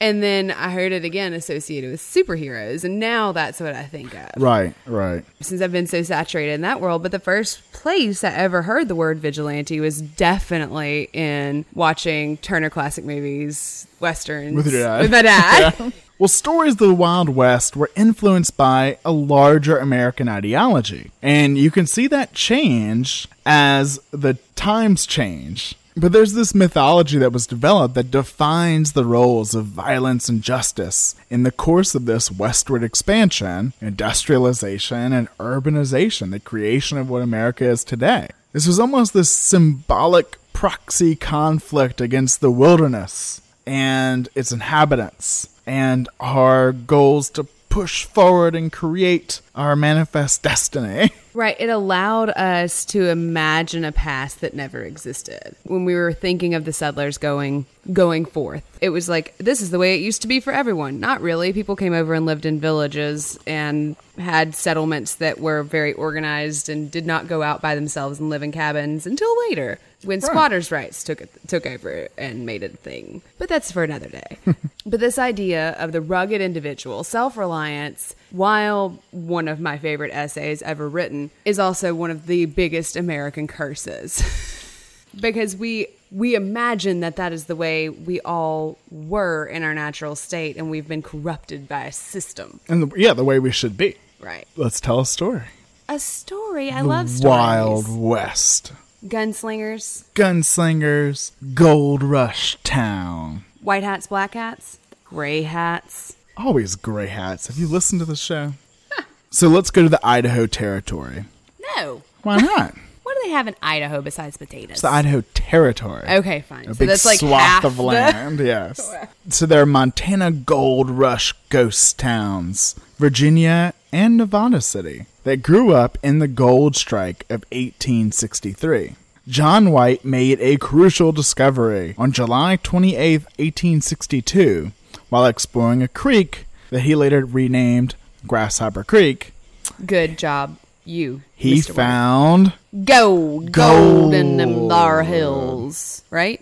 yes. In that thar creek, And I guess. in, in areas around there, they found more gold, and word spread quickly. Soon there were thousands and thousands of fortune hunters in an unbroken 14 mile string of gold rush settlements that briefly constituted the biggest town between Minneapolis and San Francisco. At the center was Virginia City, which was originally named Varina for the wife of Jefferson Davis, but was changed later by Union sympathizers. Now, near Grasshopper Creek, the town of Bannock was founded. And near Alder Gulch, the other big gold strike was Virginia City and Nevada City. Gulch is the ugliest word. Gulch. Now, these are ghost towns now. You can visit them. They're classics. They have saloons and stables and dry goods stores and brothels. And there are even several movies filmed there. Cool. You can also see the Hangman's Building, Ooh, which has a rope chafed beam still exposed. that's spooky. Oh, and there are plenty of ghosts too.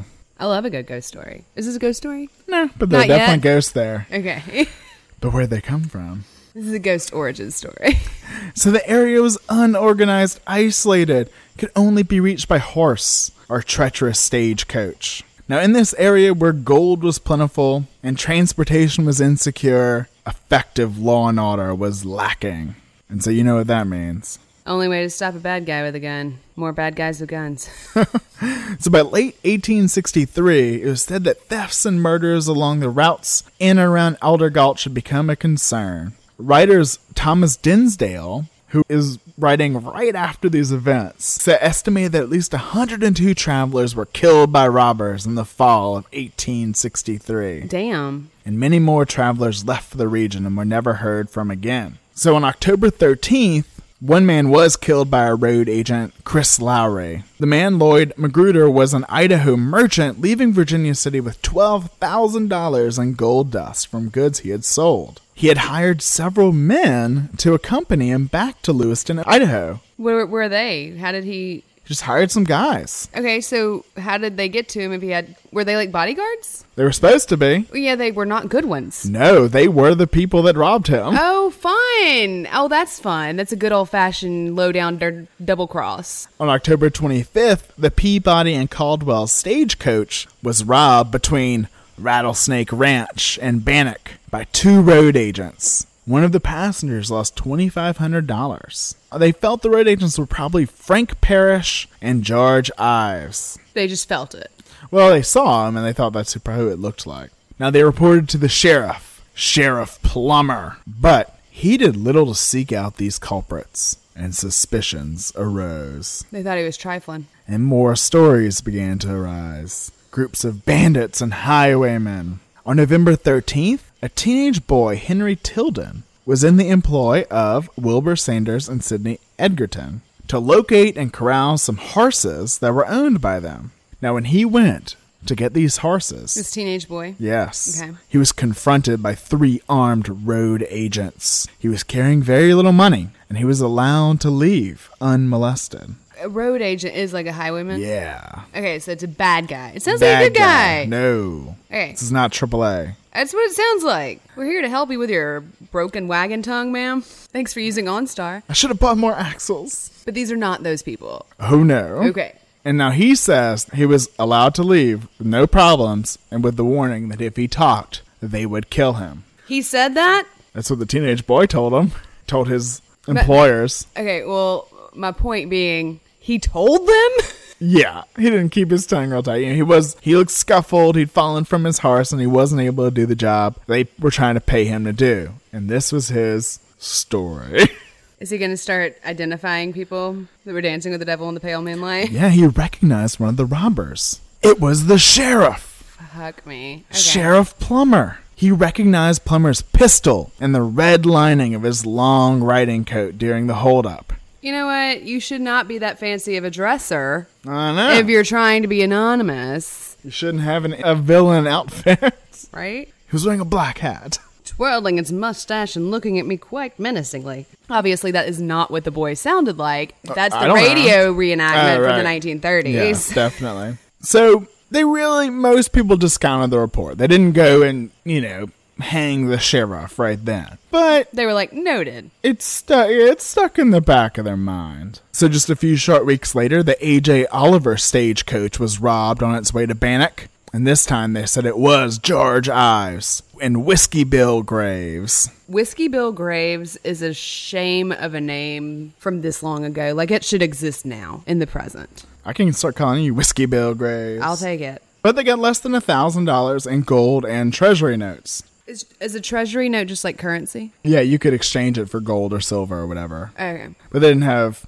Paper money. Yeah. Now, also that month, Conrad Kohrs had traveled to Bannock from Deer Lodge, Montana, with $5,000 in gold dust to buy cattle. He had a conversation with Sheriff Plummer, and he felt like this conversation was very suspicious. Do we have a report of what that conversation was? I know, he just felt like he was sizing him up. Like trying to recruit him for some, some oh, dirty no, deeds? That he was going to rob, Rob him. him. Yeah. Oh. So while he was camped overnight, he st- heard some rustling in the woods. Mhm. And he found George Ives and Dutch John Wagner scouting out the place. Up to no good. Exactly. They were armed with shotguns. Dutch John Wagner. Right? I love it. And he says they chased him on horse, but he got away. Well, he has lots of good information. Right? And so there was a few other attacks too, and people started to get suspicious. Mm-hmm. Very suspicious. You telling me white people got nervous, Jacob? About the other white people. Oh God, you know it's bad. They you know they have no brown people in their community when that happens. They felt like there must be a conspiracy, a single gang of outlaws. ah, yes. What white people do when there are no brown people around. Conspiracy theories. Yes. And of course, these road agents, this gang of outlaws, was under the control of Sheriff Henry Plummer. Bum, bum, bum. Any proof of this, or is it just all? So this was written up right after by Thomas Dimsdale, was actually British Interesting. and a school teacher or teacher. And he said, It is probable that there never was a mining town of the same size that contained more desperados and lawless characters than did Bannock. During the winter of 1862 63, while a majority of the citizens were of the sterling stock, which was ever furnished the true American pioneers, there were great numbers of the most desperate class of roughs and road agents. The usual arms of a road agent were a pair of revolvers, a double barreled shotgun, or large bore with the barrels cut down. Hmm. And to this invariably added a knife or dagger. Thus, armed and mounted on fleet, well trained horses, and being disguised with blankets and masks, the robbers awaited their prey in ambush. When near enough, they sprang out of a keen run with leveled shotguns and usually gave the word, Halt! Throw up your hands, you sons of bitches! They have a catchphrase. Now, he said the headquarters of these marauders were the Rattlesnake Ranch. Of course it was, because if you didn't want it to be a lair, you wouldn't name it that. But all this comes to a head when early in December, William Old Man Clark sent his young German employee, Nicholas Tiebolt, to fetch a pair of mules from a ranch on the Stinking Water River. This is a cartoon. Can't make it up. Okay. The boy rode to the ranch, which was owned by George Ives. George Ives. And he's been identified by multiple people who have been on the wrong end of a robbery Exactly. as being one of the ringleaders. now, this boy never returned.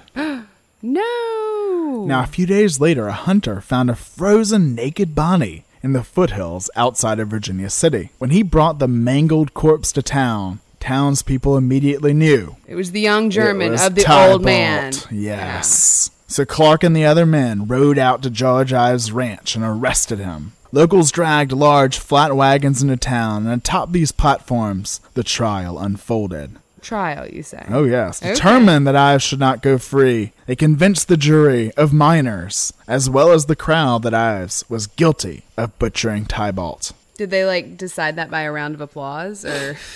A jury of minors. Hearing the verdict of guilty, the crowd dragged Ives to an unfinished building, tossed a rope across a beam, and strung it around Ives' neck. He begged for time. He wanted to write a final letter to his mother. But Beidler, who was a fervent Republican who had been involved in the Bleeding Kansas incident, Oh, fine. shouted, Ask him how long he gave the Dutchman. Oh, and with that, he was hung. Even the dialogue. Oh my god. In his final words, Oh, tell me. Alec Carter killed the Dutchman. Oh yeah. If I go out, I'm totally blaming someone else. I'm gonna point a finger at some unsuspecting. But that beam, that beam you can still see. I want to see beam, the beam in the ghost town. Can we go see the beam? Can we still Sure. only get there by horse? Probably. I bet you can pay a van to get out there. So what are they going to do? Go kill Alec Carter, obviously. Get a posse together. Here we go. So the men of Virginia City mounted a posse and rode out to apprehend Alec Carter for the murder of Nicholas Tiebolt. Haven't they already killed someone for the murder of Nicholas Tiebolt? Well, he should have spoke up earlier. Okay. Now, they'd been discussing the idea of a vigilance committee because there had been another big vigilant committee incident in San Francisco just a few years prior. Right. And that's what you'll see if you Google Old West Vigilantes. Like, that's your first search result. Yeah, but we like to do the obscure stars. Yeah. So they wanted to make sure that they were, you know, doing it right. So they had one of the town elders or, you know, town leaders write up a document authorizing it, saying, We, the undersigned, uniting ourselves in a party for the laudable purpose of arresting thieves and murderers and recovering stolen property, do pledge ourselves upon our sacred honor, each to all others, and solemnly swear that we will reveal no secrets, violate no laws of right, and never desert each other or our standard of justice. So help us God. As witness our hand and seal this 23rd of December, AD 1863. So all this is happening at Christmas. I'm sorry, that was my mind immediately picked that up. Um, yeah, two days before. Mhm. This is not festive. I guess it is. I guess if you're in the posse, it's festive. Be of good cheer. now that I'm over their bad timing, it sounds quite a lot like the the charter of the Vehmic Court. It does, right? So they later drew up a full formal set of regulations saying there would be no means of appealing its decisions, and the only punishment that shall be inflicted by this committee is death. Damn. Right? So in the search for Alex Carter, they're going to find Alex Carter. They encounter another guy that's suspected ruffian, a Okay. suspected member of the gang of road agents led by Sheriff Henry Plummer. And his name is Erastus Red Yager. Oh my god, did they find a brown person? No, he had red hair. He's Irish. Oh, okay. Now, after they arrested him, They death. and they uh, no, Well, not the yet. only well, wait, they're gonna get there. First, he was trying to get out of it, Uh-huh. and so he gave them a full confession Cool. with a full list of everyone that was in Henry Plummer's gang. Saw them dancing with the devil in the pale moonlight. Yager was, according to his captors, extremely forthcoming with information. Not only did he reveal names, but also that the gang members identified one another with a password I am innocent. Oh no. Despite his cooperation, the vigilante hung him and his companion from a cottonwood tree. They pinned hand drawn signs on the back of each dangling corpse. One read, Red, Road Agent and Messenger, and the other, Brown, Corresponding Secretary. Corresponding secretary was his crime? I guess so. That's not cool. So they became known as the Innocents. The gang did. The gang were the Innocents because of their password. You know, it reminds me of that game like fifth grade boys play where it's like loser says what? Yeah, Sphincter says what? What? It's like if they start protesting and saying, I'm innocent, I'm innocent, they've just outed themselves. Exactly. It's terrible. It's like this is a total Western movie plot device. So, in the first six weeks of 1864, at least 20 road agents of the infamous Plummer Gang were killed. How many? 20. Good God. And so this wasn't helped because on January 6th, they captured Dutch John Wagner. And he supposedly corroborated the entire list and story from Red. And was he executed too? Of course. Basically, you can just assume anyone that is picked up is executed. Oh, yeah. Okay. So the gang were systematically gathered up, strung up on that beam of the unfinished building in Virginia City, and then buried on Boot Hill. Oh my God, Boot Hill. We could do a whole episode on Boot Hill. Now, our author, Thomas Dimsdale, said that after more than a dozen hangings, you could leave a pan of gold dust on the sidewalk and no one would touch it. Not even the wind. So, of course, with all of this, the sheriff, Henry Plummer, was hanged as well. Now, Dimsdale wrote, Were it not for the sterling stuff of which the mass of miners is made, their love of fair play, and their prompt and decisive action in emergencies, this history could never have been written, for desperadoes of every nation would have made this country a scene of bloodshed and a sink of inequity, such as was never before witnessed.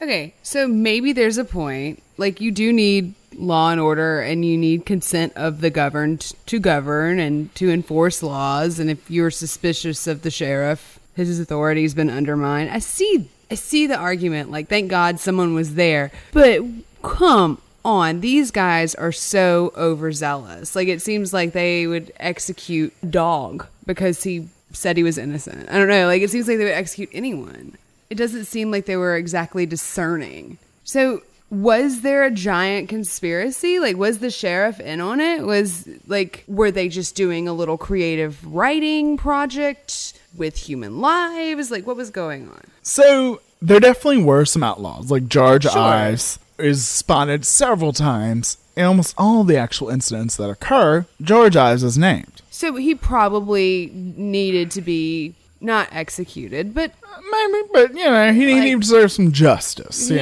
Yeah. He needed to be rounded up. off the street. Right, and there probably were a few other kind of rough and tumble guys that got kind of caught up in things. But the sheriff was the sheriff, the great conspirator. Right. You know, the leader of this gang allowing this all to happen. And that's a great question. For over a hundred years, he has been seen as a black hat. Interesting. But in more recent research and study, maybe it's more of a gray hat. So like maybe he let some people get away with some things and didn't come down on him as hard as he should have, but not ordering robberies of stagecoaches and murders and things. Yeah, so there were only actually three profitable robberies in the area. Okay. And a lot of the people that went missing probably just left town. Fair. Or died in the forest or Yeah, whatever. or eaten by a bear, fell off a cliff, whatever, fell into the river. I mean, I know But- how many of my people have died on Oregon Trail. A lot. But as Mather and Boswell observed, the 21 victims of the vigilantes all had several interesting commonalities. More than three fourths had arrived in the area from the other side of the mountain, Oh, well. had personal enemies among the vigilante leaders, and had never been known to take a human life. Of the nine who took an interest in politics, all were Democrats. Oh my god. And at the time of their capture, nearly half were either sick, wounded, or crippled. Seriously? That seems unethical. I mean, a lot of this seems unethical, but that seems like cowardly, I guess. But they're just taking advantage, I guess. But there are stories from California, Oregon, Washington, Colorado, Nevada, and Idaho of these similar road agent gangs that were taking over the town that had town officials in their pockets. But many of these are just stories, that they all have a lot of similarities. Now, as for Sheriff Plummer, I guess he's probably not the nicest of guys. Okay. Maybe he should be like the sheriff in a Coen Brothers movie Okay. or a Tarantino movie. Originally, he was a businessman who eventually became deputy and then city marshal of Nevada City. Most likely secondary to his friendliness with the bordello and saloon owners. mm-hmm. Now, while he was city marshal, he was involved in a saloon gunfight and, quote, allowed a sweeping fire to destroy a large part of the mining community. So they just thought he was doing a shitty job. So he was doing a shitty job. One writer suggested that the saloon fight and the fire had the effect of widening the rift that already existed between Marshal Plummer and then Sheriff Wright. They had very big political differences. Plummer was a Democrat, and the Sheriff Wright was a Know Nothing party. Oh. The Know Nothings were set to badmouth him and provide as much libel as possible in the pursuit of this escaped convict that he was after. They even said he ran like a coward at the sound of the first shot. So they made up an, a story about him and that episode, that tracking that escape. Yes, yeah. So- Cowardly. So they're coloring public perception by putting out fake news. Yeah. Cool. So in the following months, Plummer actually made so many arrests of wanted men that even the Know Nothing Journal praised his, quote, considerable ingenuity. And he was reelected to the position of marshal in May of 1857. So then he was good at his job. Yeah, he like turned people's opinion. He even got nominated to go for the California Assembly for the Democrats, but he lost. So we all know that politically, the scariest thing is someone of the opposite party who's very good at their job. and he missteps. On September 26 of 1857, he shoots and kills John Vetter in Nevada City. Plummer had been providing protection of his wife, who was seeking to escape from her abusive husband. Now, of course, there were lots of stories that they were having an affair, too. Oh, wow. Plummer claimed that he was acting in self defense, but he was convicted of second degree murder and sent to San Quentin. Because he was with the guy's wife providing protection to her, and then he ended up shooting this guy? Yeah. Like her husband. Yeah, when he came for her. Okay. Shocked that violence against women was taken seriously for five seconds. Right. So, yeah, they were probably having an affair. So the courts are petitioned by the doctors that say he has consumption, and the people of Nevada City wrote in saying that he was a good guy, Mhm. that he'd helped, and that it was in self-defense, and that anybody could see that John Vetter shot first. like Han. Right? So he was granted a pardon and only served six months of his ten-year sentence. So the people are on his side. Yeah. Well, I don't know nothing about nothing, but I know we gotta do something about that. Now he returns to the area, and he gets in another scuffle that helped tarnish his reputation. He was at Irish Maggie's, Fun. a bordello. What a great name for a bordello. Now, supposedly, Plummer had been closeted with a woman Mm. when W.J. Muldoon pounded on the door and demanded admittance. Muldoon, upon hearing that the woman was with Plummer, became angry and began to berate him. Plummer opened the door, and in the conflict, he cracked Muldoon over the head with the butt of his pistol. He left town. He didn't want to be arrested again, and Muldoon died a few weeks later. But I mean, he used a little bit more restraint. This time he didn't shoot him. Right? Right? Right? So, Civil War breaks out, Mhm. and he's actually a Northern sympathizer. Okay. So he gets in some other scuffles with some Southern sympathizers. Mm-hmm. And at one point, he even kills one Southern sympathizer, William Riley, in a fight. Plummer was taken into custody and put in jail, but he escaped So he's very trigger happy. with the help of a prostitute. Who had a heart of A gold. heart of gold, I'm, I'm sure. Yeah. For the purposes of this story, she definitely did. So he starts to get mixed up with some bad characters, and he even starts to run with a man named Jack Cleveland, who is that escaped convict he tried to track down whenever he was city marshal. Oh, the irony. This would make such a great miniseries. It would. So the first murder on record in Bannock was in January of 1863, when George Evans left in search of some cattle again, and he didn't a different guy there. He did not return within two days, Mhm. and a search party went out for him, and they discovered a bloody bundle of clothes stuffed into a badger hole upstream. A badger hole? You heard me. Suspicion immediately fell on Cleveland, Sheriff Plummer's Running outlaw buddy. friend. Right. So the evidence was nothing more than circumstantial. He'd been seen kind of riding in that area on the day of the event. It definitely damaged his reputation. Now, a few days later, Henry Plummer was at the Goodrich Hotel, which was an upstanding establishment. I'm sure. And Cleveland walks in, drunk And wanted for murder.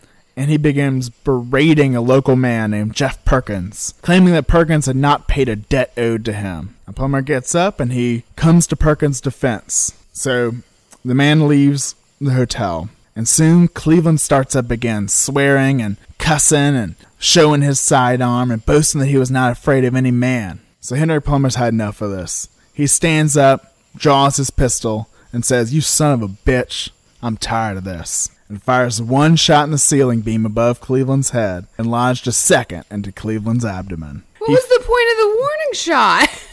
To be badass. He falls to the floor and starts pleading up at Plummer.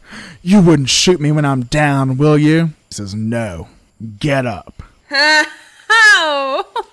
Cleveland tries to stand up, and as he's struggling to regain his footing, Plummer fires twice more, shooting Cleveland in the head and chest. Now, this really gets crazy because a local blacksmith shows up after Plummer has already left and takes Cleveland in, trying to help him with his wounds. Now, what happens next is a matter of dispute. By the blacksmith's own account, he said that Plummer was in a highly agitated state, demanding to know whether Cleveland had said anything about him on his deathbed, and threatening to go and finish the job of killing him if he had. So the blacksmith was scared that Plummer was going to kill him because he knew too much. So he has a plan. The blacksmith does? Oh, yeah. Okay. From a semi hidden location in a restaurant doorway, the blacksmith leveled his rifle at Plummer's back and fires. No. The ball entered Plummer's right arm at the elbow, shattering both his radius and ulna. Ah! Plummer spun on his heel and shouted at Crawford, daring him to finish the job. He took a second shot and missed. Whoops. Then he left town. Fair. On March 3rd of 1863, Congress officially created the Idaho Territory, and Bannack decided to hold elections. And guess who was elected as sheriff? Our friend, Plummer. Sheriff Plummer. Not big on the background checks. Now, all these Republican businessmen in town did not like him being elected. Other than the testimony of witnesses and a bad reputation, it's very unlikely he was a mastermind of a road gang, although he may have been permissive. I mean, the vigilantes never encountered any organized opposition and almost seem to have projected a mirror image on their own organization onto a supposed enemy. Right. They're like, well, we've managed to organize ourselves, so surely they have too. I bet it's an equal number. So on the night of January 10th, 1864, a crowd of 50 to 75 men surrounded Sheriff Plummer's cabin. Once outside, the mob bound his hands and forcibly escorted him across the bridge and towards the gallows they had built only three months prior. With his final breath, he asked them for a good drop. Now, Dimsdale said the Vigilance Committee's cause was to render impartial justice to friend and foe, without regard to creed, race, or politics. Mm-hmm. What do you think about that? Mm-hmm. And that they looked forward to the day when it could disassemble their organization and see it replaced by an established system of justice. I'm sure they did. so that happened during the summer of 1864. Hezekiah L. Hosmer, Said that's a name. I can't read anything set in the Old West because I just get so distracted by how fabulous all the names are. well, he was named Chief Justice of the Montana Territory and established courts and law and order in the area. so did they go quietly and disband and not vigilante anymore? Yeah. Oh my god, I'm Yeah, shocked. yeah. I guess they killed everybody that needed killing. right? Everyone they thought needed it. So it's hard to say if they were political enemies, if they were just people on the outside of society that they could put all of their fears and concerns on. But no matter what it was, 21 people were killed, and now they're the Innocents. Ah, the death of innocence. Now, there is an urban legend that goes with this. Shocking. If you look on the Montana Highway Patrol's badge, they have a number. Okay. Well, yeah, they have a badge number. No, no, no, no, no. Another number. It says 3777. Okay. It was added to the patch in 1956. And this number, according to the chief administrator, Alex Stevenson, who put it on there, said, We chose the symbol to keep alive the memory of this first people's police force. This number, this mysterious number, has been associated with this Montana Vigilante Committee for over a 100 years. And no one knows what it means. What are some theories? Do we have any theories? Oh yeah, there's a million. Some people say it's the like square footage of the grave they would put you in. or that they were giving you that amount of time to get out of town. Or that it was the time that the stagecoach left town. Or that it was secret numbers that the Vigilance Committee members went by. Oh, yeah, I can see that. That's the only one that sounds borderline plausible to me because the other, like the fact that it's 77 makes me think it's not time. Right, there's like 77 seconds or 77 minutes is weird. Right. But like, where is it even from in record? Like, how did that get associated with them? Like, I understand we don't know what it means, but where does it come from? So, no one knows exactly, but it is written down first time in newspapers in November of 1879. Okay. Just that this group had a mysterious number? So, this is 15 years after. There was the second wave of vigilantism following the murder of a liquor salesman and the trial of his killer. In the Helena Herald newspaper, the editor wrote, There's no distinguishing the fact that Helena at this time is the rendezvous of a score or more of very hard characters, men that have no visible means of a livelihood and that are watching for opportunities to rob and even murder, if necessary, to carry out their infamous purposes. Would it not be a wise precautionary step to invite some of these desperate characters to take a walk? Or shall we wait for other murders and robberies, or perhaps until they burn the town again? And so, two days before, they had started seeing paintings on the walls and fences all over town of 3 7 77. So nothing happened on March 7th of 1877? no, not that we know of. Not that we know of. Some people think it's like the Masonic Order. I don't think it's that. I think it's a date. I think knowing that this happened two years later, that there was a big write up about it, right? Right. And like people are saying, like, are we going to let this happen again? Whatever happened on 3 7 77. Who knows? Well, I can go look in the newspapers and find out, You- right? You, the people have tried. Well, people aren't me. I solve mysteries for a living. It's what I do, not mysteries that matter. No, these kind of mysteries, important ones.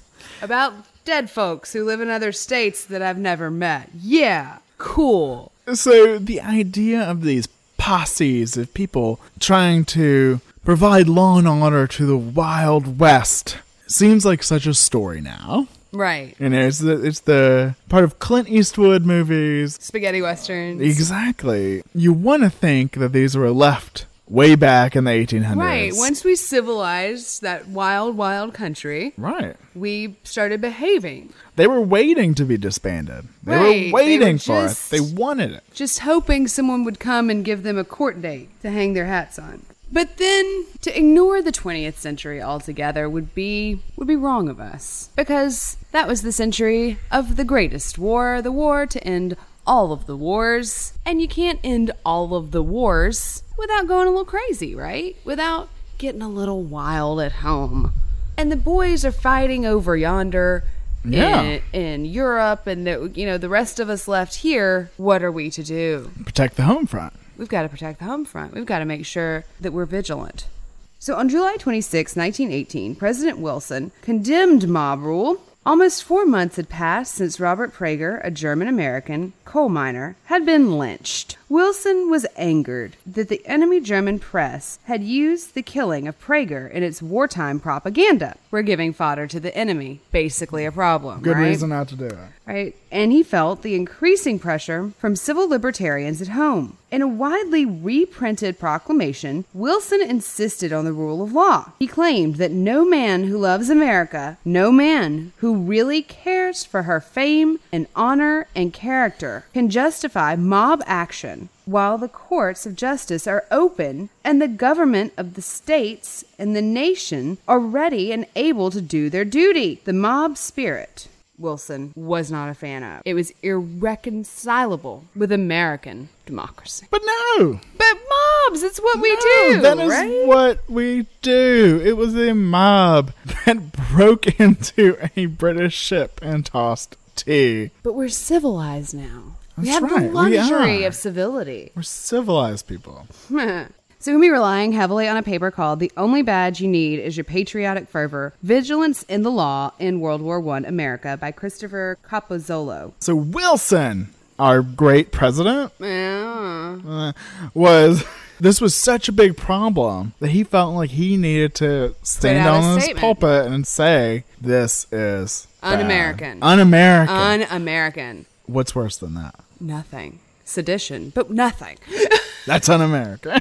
So basically, Christopher says that vigilantism is as American as apple pie. And you know what? He's got a point. And so Robert Prager was lynched by an angry mob on the outskirts of Collinsville, Illinois. He was a German American that they suspected of being a German spy, and so they dropped his body 3 times from this this tree on the edge of Collinsville. one for the red, one for the white, one for the blue. That's that's what they said when they did that. Yeah, that's true. That happened. So World War One marked a really big shift for people because it was like they were trying to put America in the context of the globe. And there was a distrust of authority, but at the same time this fierce loyalty to it. And so it created a lot of tensions and a lot of independent actors that sort of confounded the established order. Right, because at this time, there was not a lot of support for the police force. Well, the police force was a relatively new phenomenon. We kind of Yeah. talked about that in our Helltown episode. Definitely.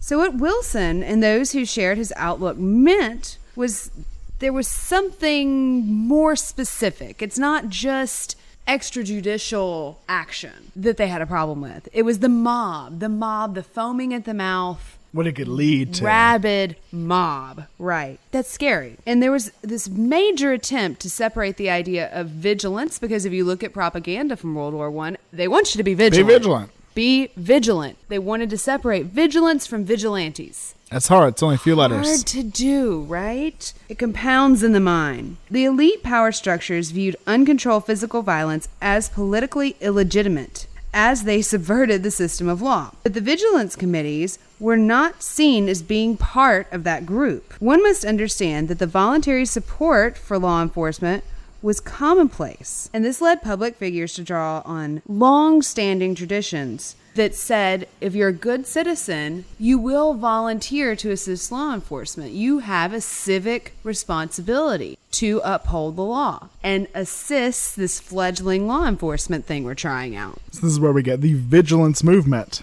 Right, and this is a not too distant cousin of the posse, which was the means for enforcing the law before we had police. Right. But there are several different iterations of vigilance committees. They take all different shapes and sizes and forms. There are here too women's vigilance committees. Talked about some of those. Mm-hmm. Home guards and just your general garden variety vigilance committees. Americans regularly engaged in extra legal or extrajudicial action in order to support the war effort. They were being good Americans, right? It's very important. It says it on the posters. But there became a palpable and sudden interest in public discourse in separating the illegitimate mob or the illegitimate vigilante from the legitimate vigilance committee or the legitimate citizens who were doing the government's work or doing the work of the American spirit. We couldn't dismiss it outright. This idea that we needed to stand up for ourselves because self defense and the right to self defense is integral Very. to the concept of self rule. Right. So, what were some of the ways that they were vigilant Well, without being vigilantes? Historian Maxwell Brown documented 5,400 deaths linked to vigilante groups in the United States between 1767 and 1951. So some of them were being vigilantes, Right. without a doubt. Right. But what are some of the other ones? I mean, we've talked about that. There's this long standing tradition, whether being good or bad or whatever. We can kind of put them into different sectors. So you have this kind of like voluntary law enforcement that is a feature where citizens can stop people from doing bad things. And that can include everything from citizens arrest, which is not used so much anymore. Anyone who heard the quote hue and cry of a distressed person was obliged to come to their defense, and militias were formed out of able bodied men within communities, should they ne- be needed for anything. And posses were legally summoned by sheriffs to help track down criminals and whatnot, so on. There's also like the racial vigilantes, Of course. I mean, you have the obvious KKK. right? Again, very Vehmic order. Yes, but there were also vigilance committees, and that's what they were called, that were very important in the Underground Railroad in the northern states. That's definitely the other side of the coin there. There are two sides of that coin for sure. That's a whole episode. And then there were those tasked with being vigilant about labor. So in 1917, labor relations were dominated by private and community methods for maintenance of order. Corporations regularly employed private policing forces such as the Pinkertons to break up and infiltrate unions. So they were trying very much to keep power in the hands of top dog corporate people. Shocking. and later they just hired Jimmy Hoffa. Isn't the story that he's like buried in the end zone? he is. Okay, fine. Definitely. for sure. Yeah, end zone in the football stadium. So all of this is percolating. This is all like a way that this is expressed in the lead up to the Great War. And then it kind of fuses itself into a fervor. Citizens were called on by the government and leading officials to Stand vigilant. a poster in New York City's Conference Committee on National Preparedness urged defense against spies and traitors. Quote, Men of America, be of clear vision. Promptly deliver up these advanced agents to public scorn and to the law, so that when you go home at night, you can look into the innocent eyes of your children and be unafraid. Wow, pulling all the punches. Uh huh.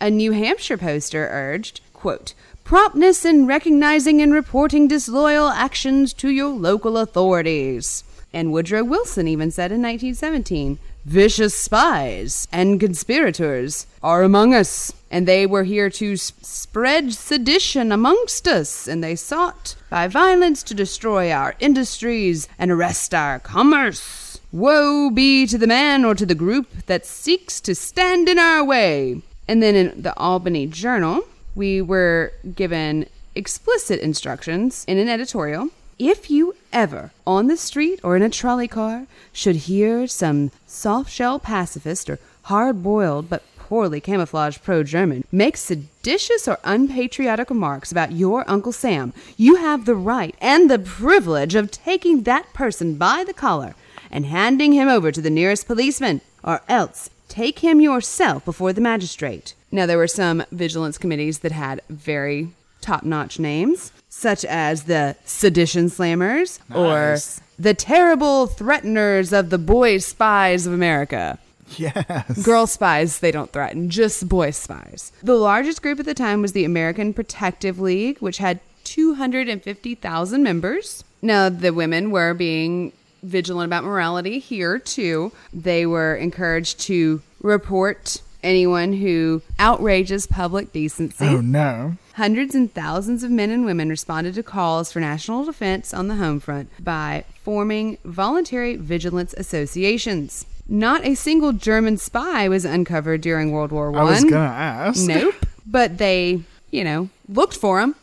They found some people and hanged them. Volunteers in New Haven, Connecticut kept round the clock watch at an anti aircraft device they had installed to protect their Mm-mm. city mm-hmm. against an unlikely aerial invasion from Germany. Amazing. I hope it's still there. It just tickles me. In Portland, Maine, a suitcase was seized and, and that had been abandoned Oh no. in downtown Longfellow Square. Must have been a bomb. Gingerly, they brought the bag to police headquarters where it was carefully examined and was found to contain a quantity of men's soiled underwear. No. of course it was. Which is a good reason to discard a suitcase. Sometimes it's not worth washing. Right. But you have to realize that the citizens who made up these committees did not think that the Constitution was meaningless. On the contrary, they were concerned about protecting American democracy. Yeah, they thought they were protecting it. as they understood it to be. As yes, their understanding of America was their motivating force.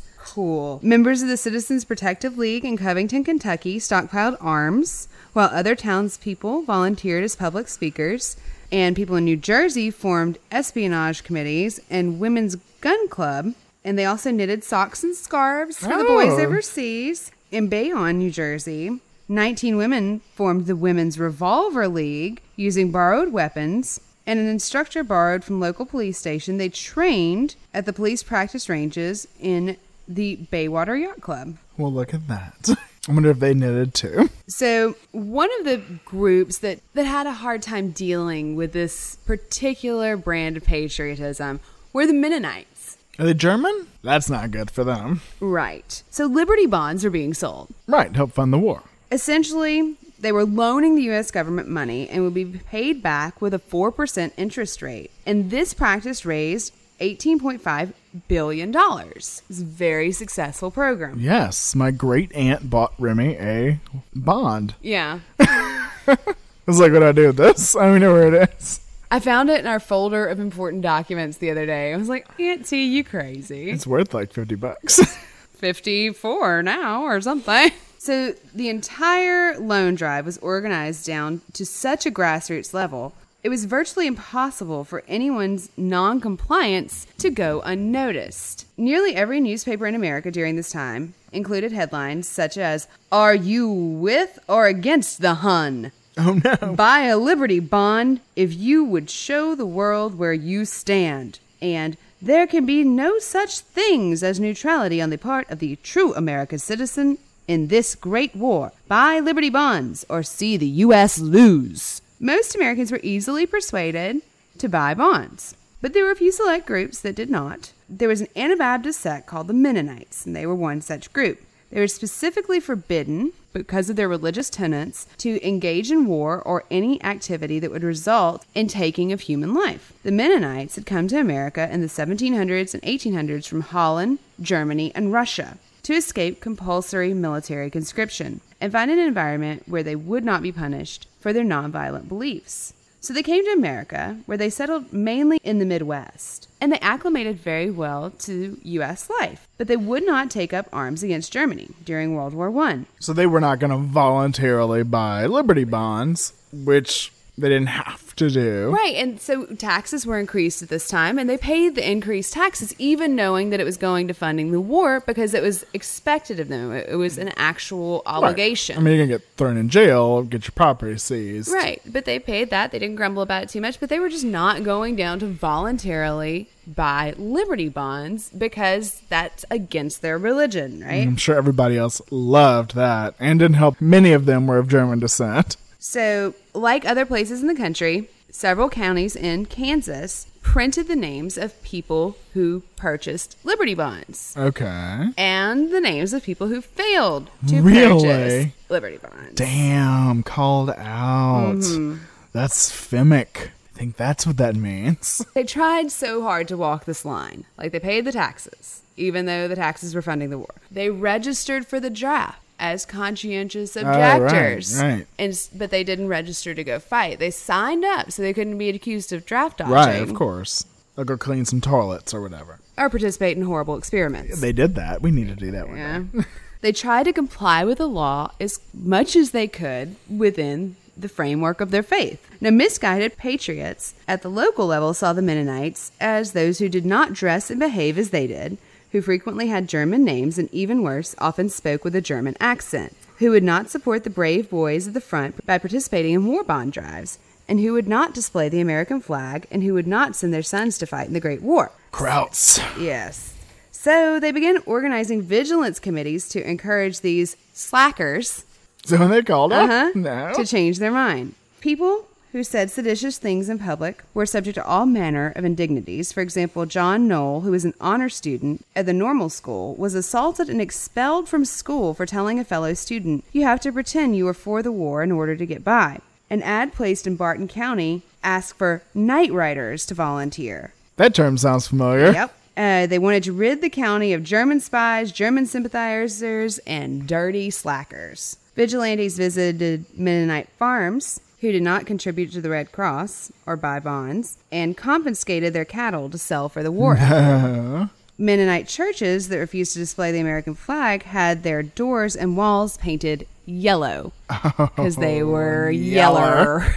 In 1918, Bernard Harder, the pastor of Emmaus Mennonite Church in Butler County, Kansas, and his family were threatened by a mob, even though he had counseled his congregation to buy bonds and had agreed to display the American flag on his front porch. The mob was finally dispersed when Harder, from his front porch, proposed that they all join in singing America. As Harder sang the four full verses of the song, the voices of the 100% Americans trailed off after the first verse, and gradually they drifted away, out Americaned by Mennonite. Nice. Smart thinking. Right? One family, the Coopriders, were prominent citizens in the Mennonite community, and they lived in McPherson County in Kansas. Originally, the Cooprider family was German, but they'd been in America since the colonial days. And early in his life, Matthias had not been a Mennonite. He actually fought for Indiana during the Civil War. However, after being widowed twice with three young sons, he met Susan Heatwole Brunk, who was a widow. Her late spouse was a prominent Mennonite minister, and they married in 1878 and had three children together, in addition, his previous three and her previous four. So they've got a whole Brady bunch. Some going Mennonite. Brady Bunch. Yes. Got it. So Matthias became a Mennonite and was ordained as a minister of the faith in 1885, and all the children were baptized into the Mennonite church. His son Walter and her daughter Minnie actually grew up and got married. Weird, but okay. Interesting. I mean, just think of the tension between Greg and Marcia, right? No, gross. It is gross. It's great. But it's also Kansas and like no one around for miles. It's the same damn thing about where we live. I meant in the 1880s. Come on. And so they continued to live on the property with Matthias and Susan, and they helped run the farm. Everything was going okay until 1917, when the Conscription Act passed, and two of Walter's sons, George and Henry, were required to register for the draft board. Meanwhile, papers in the area were publishing lists of slackers, and of course, the Cooprider family appeared on the list. So Walter Cooprider was feeling ill on April 22nd, 1918, and he went and sat down by his father, who at this time was 82 years old, on their front porch.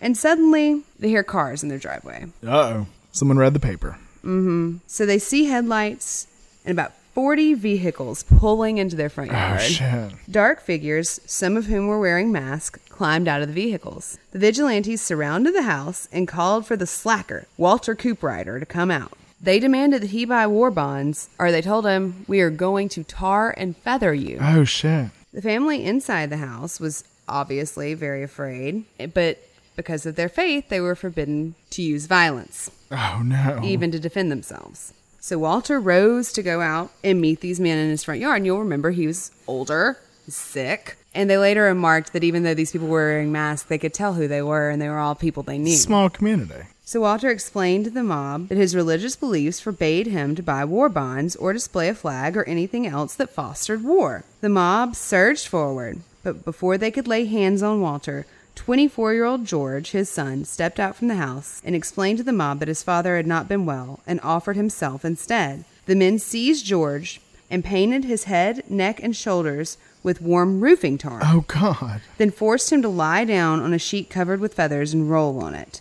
Then, as quickly as they arrived, they left. The mob regrouped and drove 23 miles to e- the eastern edge of McPherson County, where at about 2 a.m. they smeared tar on the threshold of the Spring Valley Mennonite Church and tarred and feathered the pastor, D.A. Diner, and his son, Charles. Two days after the mob tarred and feathered his son, Walter Cooprider went to McPherson and invested in some Liberty bonds. Five months later, on September 5th of 1918, his second son, Henry, was drafted. America. But probably the most infamous example of the way that this vigilante spirit, this patriotic fervor, was integrated into the pre existing frameworks that existed at the time happened in Bisbee, Arizona. What happened there? The Great Deportation. Oh, what?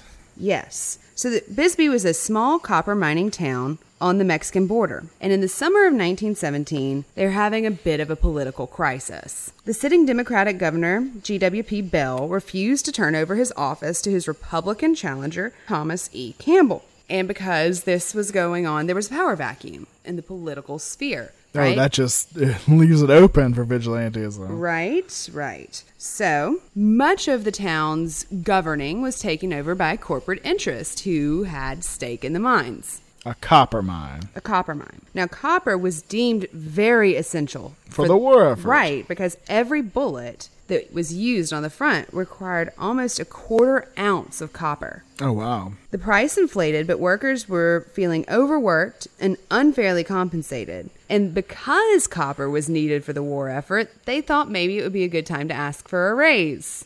Oh, they were wrong, I assume. Well, they were going to unionize and then ask. Oh, that's not good either. And they did choose a fairly radical union, Metal Mine Workers Industrial Union, and it was affiliated with the IWW. We'll talk about them later. And on June 27th of 1917, a strike began at the Copper Queen mine, and about half of the 4,500 workers walked off their job. It went on for weeks, and production of copper for the war slowed to a crawl. And so Bisbee residents formed two groups to oppose the strike. There was the Citizens Protective League, which was mainly comprised of business leaders and middle class locals, and the Workmen's Loyalty League, which was composed of non striking miners. On July 12th, 2,000 or more members of the group, as well as hundreds of privately hired detectives and the presidents of the Dodge Corporation, who just happened to be in Bisbee, were deputized by Sheriff Harry E. Wheeler, who was a former Rough Rider. Ah. Yay! Oh. Wheeler told the men that the federal government had authorized them to deport the What? strikers. I have a feeling that's not true. It was not true.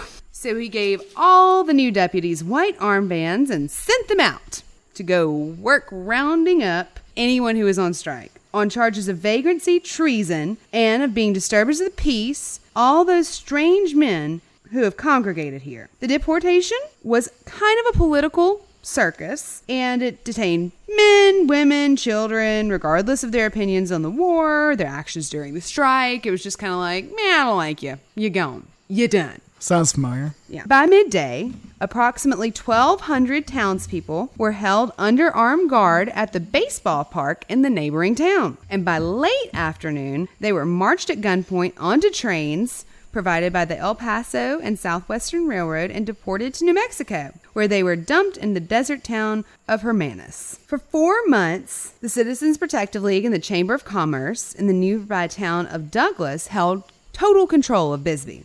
What? And they issued official passports. For a town. Yes. What would you do with a passport? Well, you had to have one to be a, to prove that you're a resident, Really? and you would only receive this passport if you passed an oral examination about your opinion on the war and the strike. oh my god. And no one could leave Bisbee without their passport, nor could they get work or a draft exemption. this is the most un-American thing Right? you could do. Men and women who failed the league's loyalty test were excluded from the city, deported, or imprisoned and sent to work at the copper mines in convict labor gangs. The Citizens Protective League claimed that its work was vital to the war. Its spokesman argued that they had taken the law into their own hands to defend the law, not to violate it. In a telegram to the president, Governor elect Campbell noted that the citizens in many mining communities affected, feeling that peace officers cannot afford adequate protection, are acting in the meantime and praying for federal intervention. Campbell, Wheeler, and all the corporations insisted that it was the IWW strikers who were lawless. Definitely. As Wheeler told the state attorney general, if we are guilty of taking law into our own hands, I can only cite to you the universal law that necessity makes. I would repeat the operation at any time I find my own people endangered by a mob composed of 80% aliens and enemies of my government. So the leaders of the raid sought to claim the mantle of lawful vigilance and distance themselves from lawless vigilantism. So how did people respond to this? I mean, this sounds like I said, this is so un-American. This is against so many things that we supposedly stand for. Well, the LA Times wrote the citizens of Cochise County, Arizona, have written a lesson that the whole of America would do well to copy. No. That's LA. No. LA. And then former President Theodore Roosevelt insisted that no human being in his senses doubts that the men deported from Bisbee were bent on destruction and murder. Teddy. Teddy. Teddy. There were some critics, such as Samuel Gompers, the president of the American Federation of Labor. I assume it is not necessary for me to give you any assurance of how utterly out of accord I am with the IWW and any such propaganda, but some of the men deported are said to be law abiding men, engaged in earnest effort for improvement of their condition. There is no law of which I am aware that gives authority to private citizens to undertake to deport from any state any man. If there be lawlessness, it is surely such conduct. President Wilson assured Governor elect Campbell that the federal troops were on their way, but added, Meantime, may I not respectfully urge the great danger of citizens taking the law into their own hands? as you report their having done. I look upon such action with grave apprehension. A serious responsibility is assumed when such precedents are set. So the President's Mediation Commission went out and was going to check into all of this and see what was what, an official report, etc. And they were headed by Felix Frankfurter, and he issued a report which was highly critical of the deportations. The report also condemned the post deportation reign of law and order by the Citizens Protective League and the Chamber of Commerce. As a cure for industrial strife, it urged greater cooperation between labor and management and thought that that probably needed to be facilitated by the federal government because the people on the ground here not handling it so well. Oh, you could say that again. But the PMC's greatest concern was that the league had undermined the effectiveness of other wartime loyalty organizations. Such agencies of the public as the so called loyalty leagues only serve to intensify the bitterness and, more unfortunately, to the minds of workers in the West, serve to associate all loyalty movements with partisan and anti union aims. The ongoing war allowed labor leaders and organizers and corporations to frame the debates about unionizing Yes. and fair wages and fair compensation, fair working conditions in terms of patriotism. Right, they're able to take advantage of the situation. They really do. So now this did not stop at the end of World War One. No, people quite enjoyed having this power.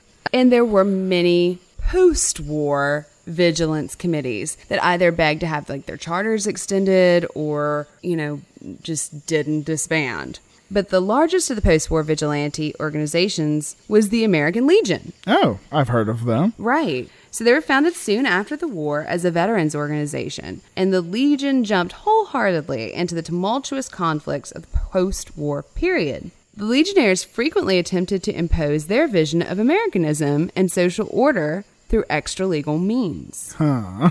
When the Legionnaires and former members of the American Protective League broke up the city's May Day parade, they tore red flags from the hands of socialist veterans who dared to march in their own uniforms. So later that year, on Armistice Day in Centralia, Washington, Legionnaires stormed the local IWW. That's the union mm-hmm. That the miners were part of. Right, and exchanged gunfire with men inside. Holy shit. They captured the local IWW, or Industrial Workers of the World, leader. Did they tar and feather him? Wesley Everest is his name, and they castrated him and killed him.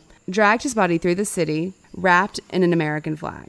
Wow. So the Omaha World Herald wrote in October of 1919 In the wake of the riots, we have learned how frail is the barrier which divides civilization from the primal. So we keep seeing that happen. When things break down to the primal, when law and order is gone, when the government can no longer protect us, when society is breaking down, what are we to do? Why, look to our fellow citizens for help. I guess. Take the law into our own hands. Take the law into our own hands. Now, the best example of a truly lawless environment that has happened in the modern era is when Hurricane Katrina completely devastated New Orleans. Right, and completely cut it off from everything around it. It made it an island. Other cities have been without power, other cities have had their share of natural disasters, but there was something about that urban sprawl being cut off from the outside world,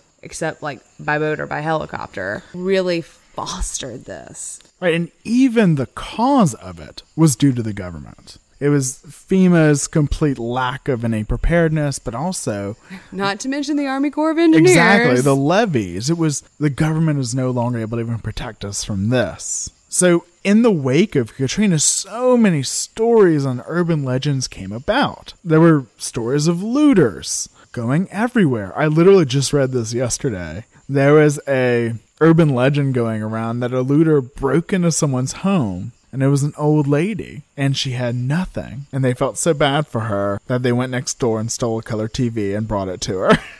I think that's true. But now, while that's a funny urban legend, most of them were scary and frightening. There was like one image that was used over and over and over again. Right, and there's no doubt that there were looters and there was crime, but what was the degree of it? So on in September of 2009, Christian Science Monitor published an article, Post Katrina Vigilante Violence, Rumor or Fact. The U.S. Attorney's Office and the FBI are looking into allegations of roaming people hunters targeting blacks in the floods and chaos of four years ago. Looters, rogue cops, rifle toting vigilante militias, and homes protected by jerry rigged alarm systems made of empty, strung together beer cans. That one's probably true. New Orleans in the immediate wake of Katrina was a surreal, dismal, and sometimes deadly place. It is a morally treacherous gambit to measure the actions of stressed people in the virtually lawless state of post Katrina, New Orleans, by typical standards, says Peter Scharf, a criminologist at Tulane. The outcome, he worries, could impact the willingness of first responders to stay behind during a major natural emergency. Now, there have been several, you know, just offhand reports of people bragging about shooting and being vigilantes, but Loyola criminologist Dee Harper, for one, says they don't come off as very credible. Something's missing there. But with this complete collapse of a functioning civil society after Katrina, rumors became urban legends says former FBI agent Jim Bernazzani, who was on the scene. He says there's no presumption of guilt, but the FBI will follow the facts. And if the facts warrant further scrutiny within the legal system, we have processes in place. Because we are a nation of laws to achieve that end. Oof. Speaking my language. Love it. processes. So these are like the beer cans. Of course, people were guarding against looters. It was night number nine of his vigil. He had turned his balcony into a makeshift watchtower. Five borrowed shotguns, a pistol, a flare gun, an old AK 47, loads of ammunition strategically placed next to the blankets and pillows, where our man Stubbs, Vinnie Pervel, and Greg Harris had slept every night since Hurricane Katrina. Now, Pervel's mother, 74 years old, was standing there and she'd pulled her rosary from her pocket. There was a shotgun resting near her. She said, Oh dear, what would Father John think? so the story is actually true. It sounds true. This is true. Now, Pervel said, I never thought I'd be going into my neighbor's house and taking their guns. We wrote down what gun came from what house so we could return them when they got back. He was worried that looters and others seeking higher ground might invade and come into his home and possibly hurt his mother. I mean, it's a fair thought, especially if you know there's a gun next door that they could just go get and then come in after you. Like the idea of that gun being there for anybody to grab, it would make me very nervous. So the first few nights after the hurricane, they said they'd heard gunfire popping all around and saw people walking with flashlights. So there was one time that I actually forewarned him. I said, Look, I know you're there. I'm going to count to three and I'm going to shoot. One, two. And I hear, Don't shoot. And you hear footsteps just running off.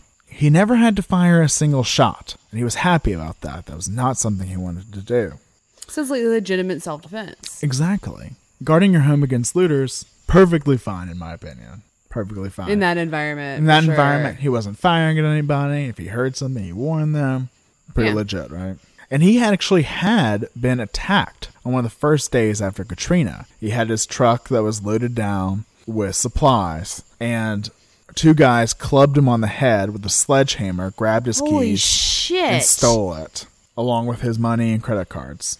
Yeah, I'd probably be doing the exact same thing if I were him. So, of course, Katrina, this lawless environment, but it's not the only reason people were so afraid of New Orleans. New Orleans is one of the most violent cities in the country. The Times Picayune editorialized on August 12th, just a few days before Katrina. If you aren't fed up with the murder rate in New Orleans, you can only belong to one group the people doing the killing.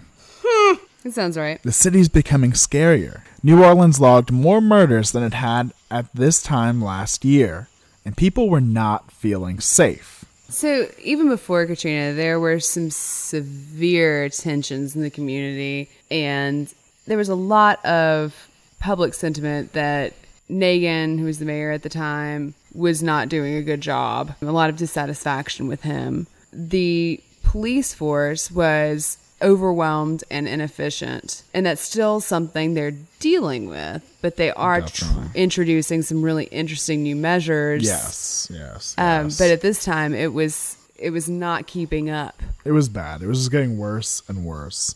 So, in the days after Katrina, flooded ruins of the city, there were tales of violence, bloodshed. All of these stories built on anecdotes, stories told to reporters that they'd heard from a friend.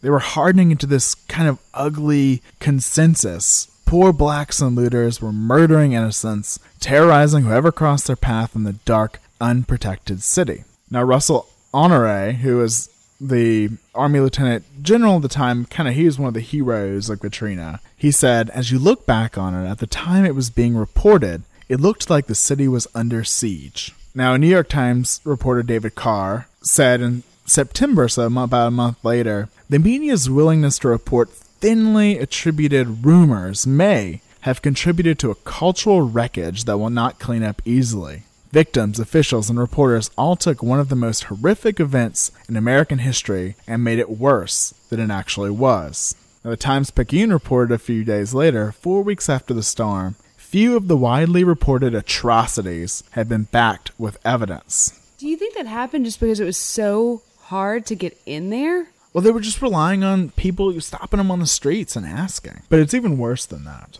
They also had all of this really bad rhetoric from those in charge. Mayor Ray Nagin, who you mentioned, told Oprah that hundreds of gang members were marauding through the Superdome. Louisiana Governor Catherine Blanco Oh my god, another winner. I forgot it was her. I know.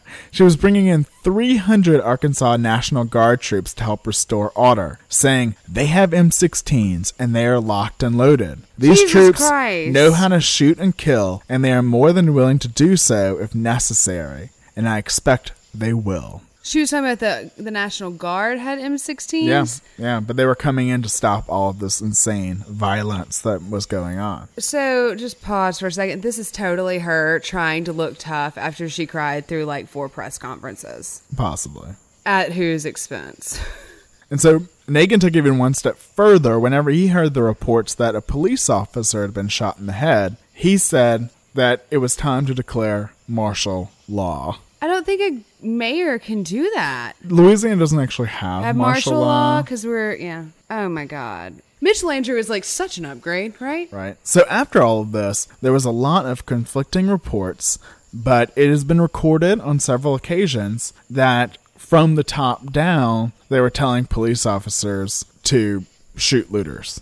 Hotly debated topic we cannot go into, but there are video and audio recordings of them saying it. But who gave the order is what's Up for debate. up for debate. And then there's the terrible Danziger Bridge incident. which had police officers falsely claiming that they were being shot at on the Danziger Bridge by like gang members or, you know, I mean, they were making it up, it turned out. And this led for a whole truckload of cops to come in, and six civilians were shot, two being killed. Now, they were charged and indicted, and there was a big conspiracy about it. So, with all of this, all of this is going on. This is the morass. You have civil disorder. You have people Corrupt that, officials. Corrupt officials. You have people at the top saying there are gang members. There, we are sending people in to shoot all the bad guys. There are all of these news reports about all these terrible incidents that are happening, with vast majority of them turning out to be not true. But this is what you hear. This is the environment that you're in. If you're hearing anything, you know, like you're getting bits and pieces when the Yeah. signal comes in, or when you Right. have power for five minutes, or when you can run the generator. Right. And so it's, you know, out of context. And like, you know, Louisiana politicians are corrupt. That's kind of their thing. like, I feel like we've kind of turned things around the last five years, but before, my God. And Ray Nagin does not inspire a great deal of confidence in his performance. And then you had the levee break. That was something the government was responsible for. You were trapped. The government's responsible for getting you out. There's no plan. They didn't do contraflow early enough on the interstate. I mean, there are all these reasons to feel abandoned and desperate. So this is the chaos. That brings us to Algiers Point. So for a little geography lesson, Algiers Point is on the west bank. It's on the other side of the Mississippi from where you will go if you go to New Orleans. It is still New Orleans. It did not flood.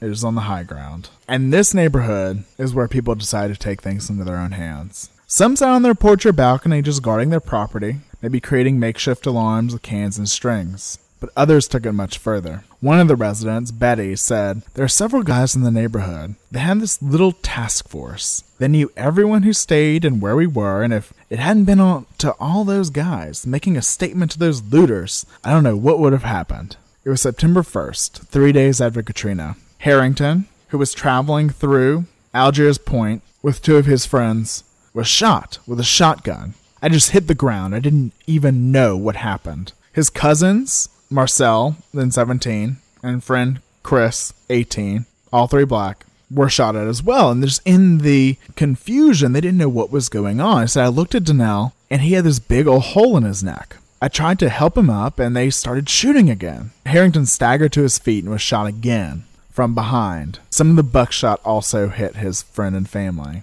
Herrington says he hadn't even seen the men or their weapons before the shooting began. They split up, ran in opposite directions. The gunman caught the two men that were only hit with some stray buckshot, interrogated them for 15 minutes, and let them go. Meanwhile, Herrington clawed his way to another house. I was bleeding pretty bad from my neck area. Now they wrapped him in a sheet and sped him to West Jeff, the local hospital. Now there they found at least seven pellets in his right neck, and he was wheeled into the operating room for emergency surgery. Now the physician on call said it was a close range buckshot wound from a shotgun. If he hadn't gone to the hospital, he wouldn't have lived. And if he had been anywhere else in New Orleans, he couldn't have got to the Right. hospital. God damn. It's amazing that they had staff there to deal with that. Right, and so it's important to note Algiers Point is not flooded. It is a dry area. It's this small enclave of a neighborhood on the West Bank. It's these beautiful old homes that have all been kept up, and it's a nationally recognized historic area. It is Is mainly white neighborhood. But surrounding it, Algiers, not Algiers Point, but Algiers is black neighborhood. right. And it has been forever. Yes, forever, ever. The road separating them is like a stark boundary. so word spread that the area was dry. So people were heading towards that area. But importantly, as part of the rescue mission, Operation Dunkirk, by the U.S. Coast Guard, they created a makeshift evacuation center at the Algiers ferry terminal. So that's on the point in the white neighborhood. Right. So the only way to get to the evacuation center, which they were loading up buses and shipping them to where we live and to Texas and to everywhere, is to walk through this neighborhood, to walk through Algiers Point. Okay, I'm not liking where this is going. So on the day of the shooting, Herrington, Alexander, and Collins were all just trying to escape the city to set out to the U.S. Coast Guard government designated evacuation point. And some asshole decided they were looters. Now, one of the homeowners described what he saw.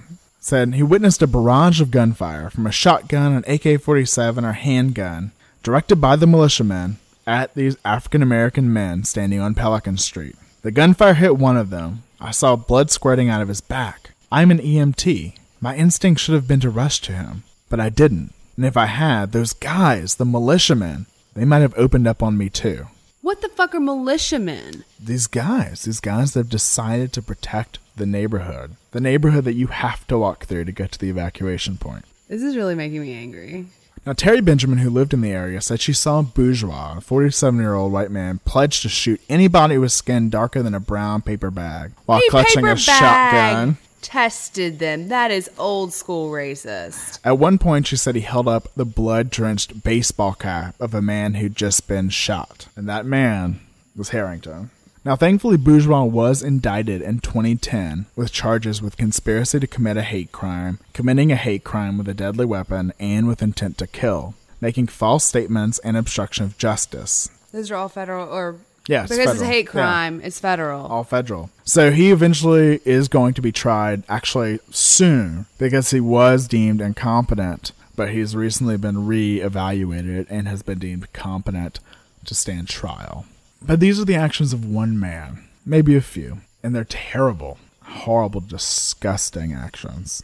But let's follow the advice of Mr. Rogers. What's the advice? You don't know, I don't know, Mr. Rogers. in, in an emergency, look for the helpers. Look for the helpers. because vigilantism and that kind of trying to seek law and order doesn't have to be with an AK-47. So let's move forward in time, just a little bit. And we'll go back again. But let's move forward for just a minute and look at the story by Miriam Markowitz, or published in December of 2017 in GQ. Was titled We'll Deal with the Consequences Later The Cajun Navy and the Vigilante Future of Disaster Relief. The piece begins in August when Hurricane Harvey made landfall, dropping 50 inches of rain and flooding 28,000 square miles around Houston in three days. The people of Louisiana raised a vigilante armada, the Cajun Navy, to come to the aid of their neighbors in Texas. Volunteer rescuers arrived soon after the storm hit, with flat bottom boats normally used for navigating the bayous, now repurposed to maneuver around submerged streets, bringing desperately needed supplies, and in the absence of first responders, ferrying stranded people. So the group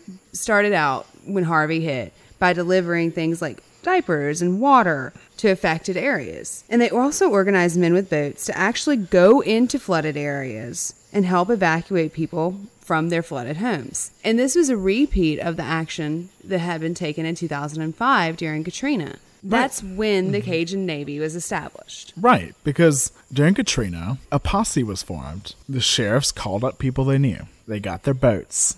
They met at a point and they took their boats down to New Orleans through the flooded waters to rescue people. And I'm proud to say that my stepdad was one of those people. He was on the cover of the New York Times doing this. He was. He was. And so I think it's so funny because it formed like a posse. Like the sheriff called him up, and the the word spread just like it does with a posse. And all the men gathered together, but they gathered together to help people. So the Cajun Navy existed only when the need arose. It was around for Katrina. They regrouped in 2016 when Baton Rouge flooded really badly. That did not get any national Barely. news attention. It was uh, covered a lot on ESPN, which is weird. They were here for like a game or Not something. football. But it was horrible. Like it really was. A, they call it the Great Flood. It was a terrible flood. And so the group got back together in 2016 to come and get people in Baton Rouge that needed help. But when Harvey hit, they went. So during Harvey, Ben Husser, who is a Hammond, Louisiana native, went to Port Arthur, Texas with the Cajun Navy. Under the direction of a local judge who was organizing the rescue and recovery effort, he was working with them and he heard there was some trouble at a nursing home. When a staff member let them into the facility, they found an older woman sitting in a wheelchair and her legs were covered by a foot and a half of fetid water. Why is she shaking? Ben asked. How long has she been here? And the staffer said she didn't know. Throughout the building, residents were left in different states of undress, men lying in beds that hovered above floodwaters, contaminated with feces and urine. The flooding had begun in the toilets, and now 65 residents were being kept in a lake of sewage. They hadn't eaten since the night before, and many were dehydrated. Ben demanded to speak to the director of the nursing home, but citing corporate policy, the director explained that he had decided against evacuating the residents, and he certainly wouldn't let the Cajun Navy take them. Only the National Guard was authorized to do so. Ben found himself at an impasse with the director that words would not resolve.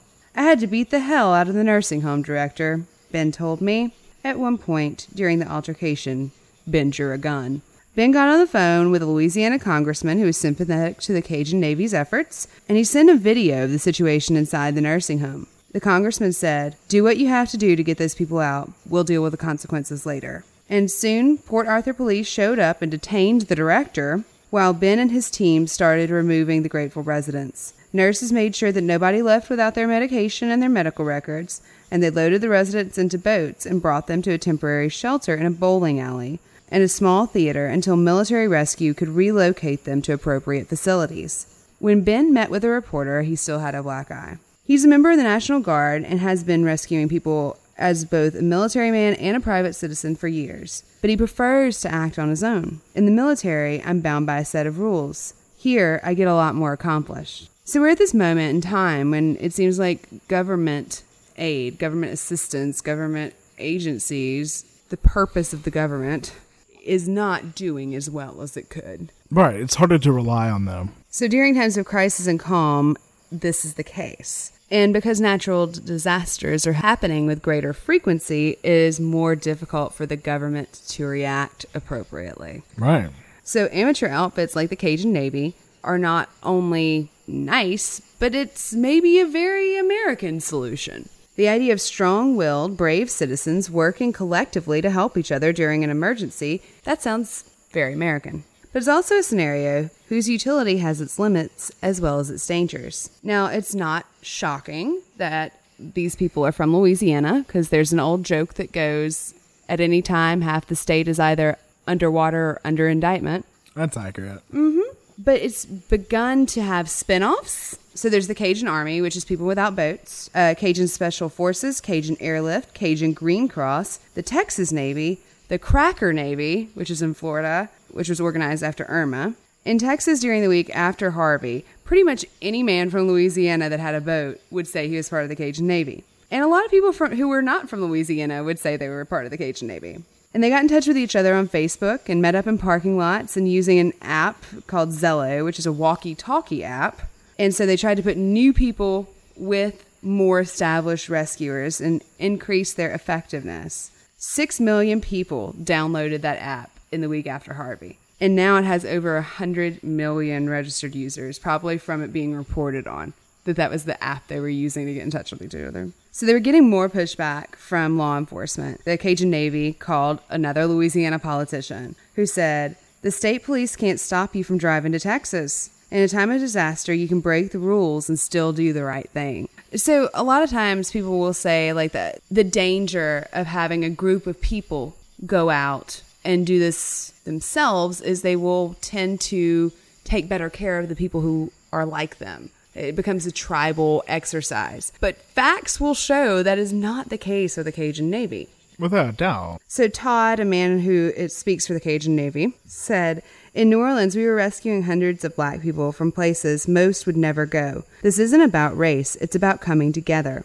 Moskowitz, the reporter, goes on. Todd appeared to be correct. In contrast to the lopsidedness of federal relief, I encountered no evidence that any victims were denied help from the Cajun Navy because they were black, and saw many pictures documenting the opposite. So I think that there's an obvious reason why this was covered so much in the news, especially with Hurricane Harvey's de- destruction of Houston, because it's something we all want to see in the news. It's something we hope we are capable of as a people coming together to help our fellow man, to put our own concerns and needs aside and do something that is 100% selfless. Maybe that's easier to do when we can really see who needs help. In these situations, like a, a huge natural disaster, maybe that gives us clarity on who the victims are. Because as we've seen, looking at fictional cases, far, far reaching historical cases, and even up to the modern day, we try to systematize these practices when it's not just reaching out a hand to someone who's in need. it becomes much more difficult to know who's on the side of right, who's the victim, and who's the bad guy. But I think we would all be a little bit better if we trusted ourselves to reach out to people when they really need it, not to be the arbiters of justice in our own hands. Sometimes the systems that we erect, sometimes these massive, overarching, nationwide systems fail. Sometimes things break down. Sometimes there's a natural disaster. Sometimes there's a war on. And those things aren't big enough to deal with the situation at hand. And maybe it's our role as good as citizens to be the link, not to take the place of, but to help people find their way to the meeting point instead of shooting them down, to ferry our friends and family to a place that's safe. We can't be the final solution when things go wrong, but we can help put them right. And that's not just a story. It's not just a story.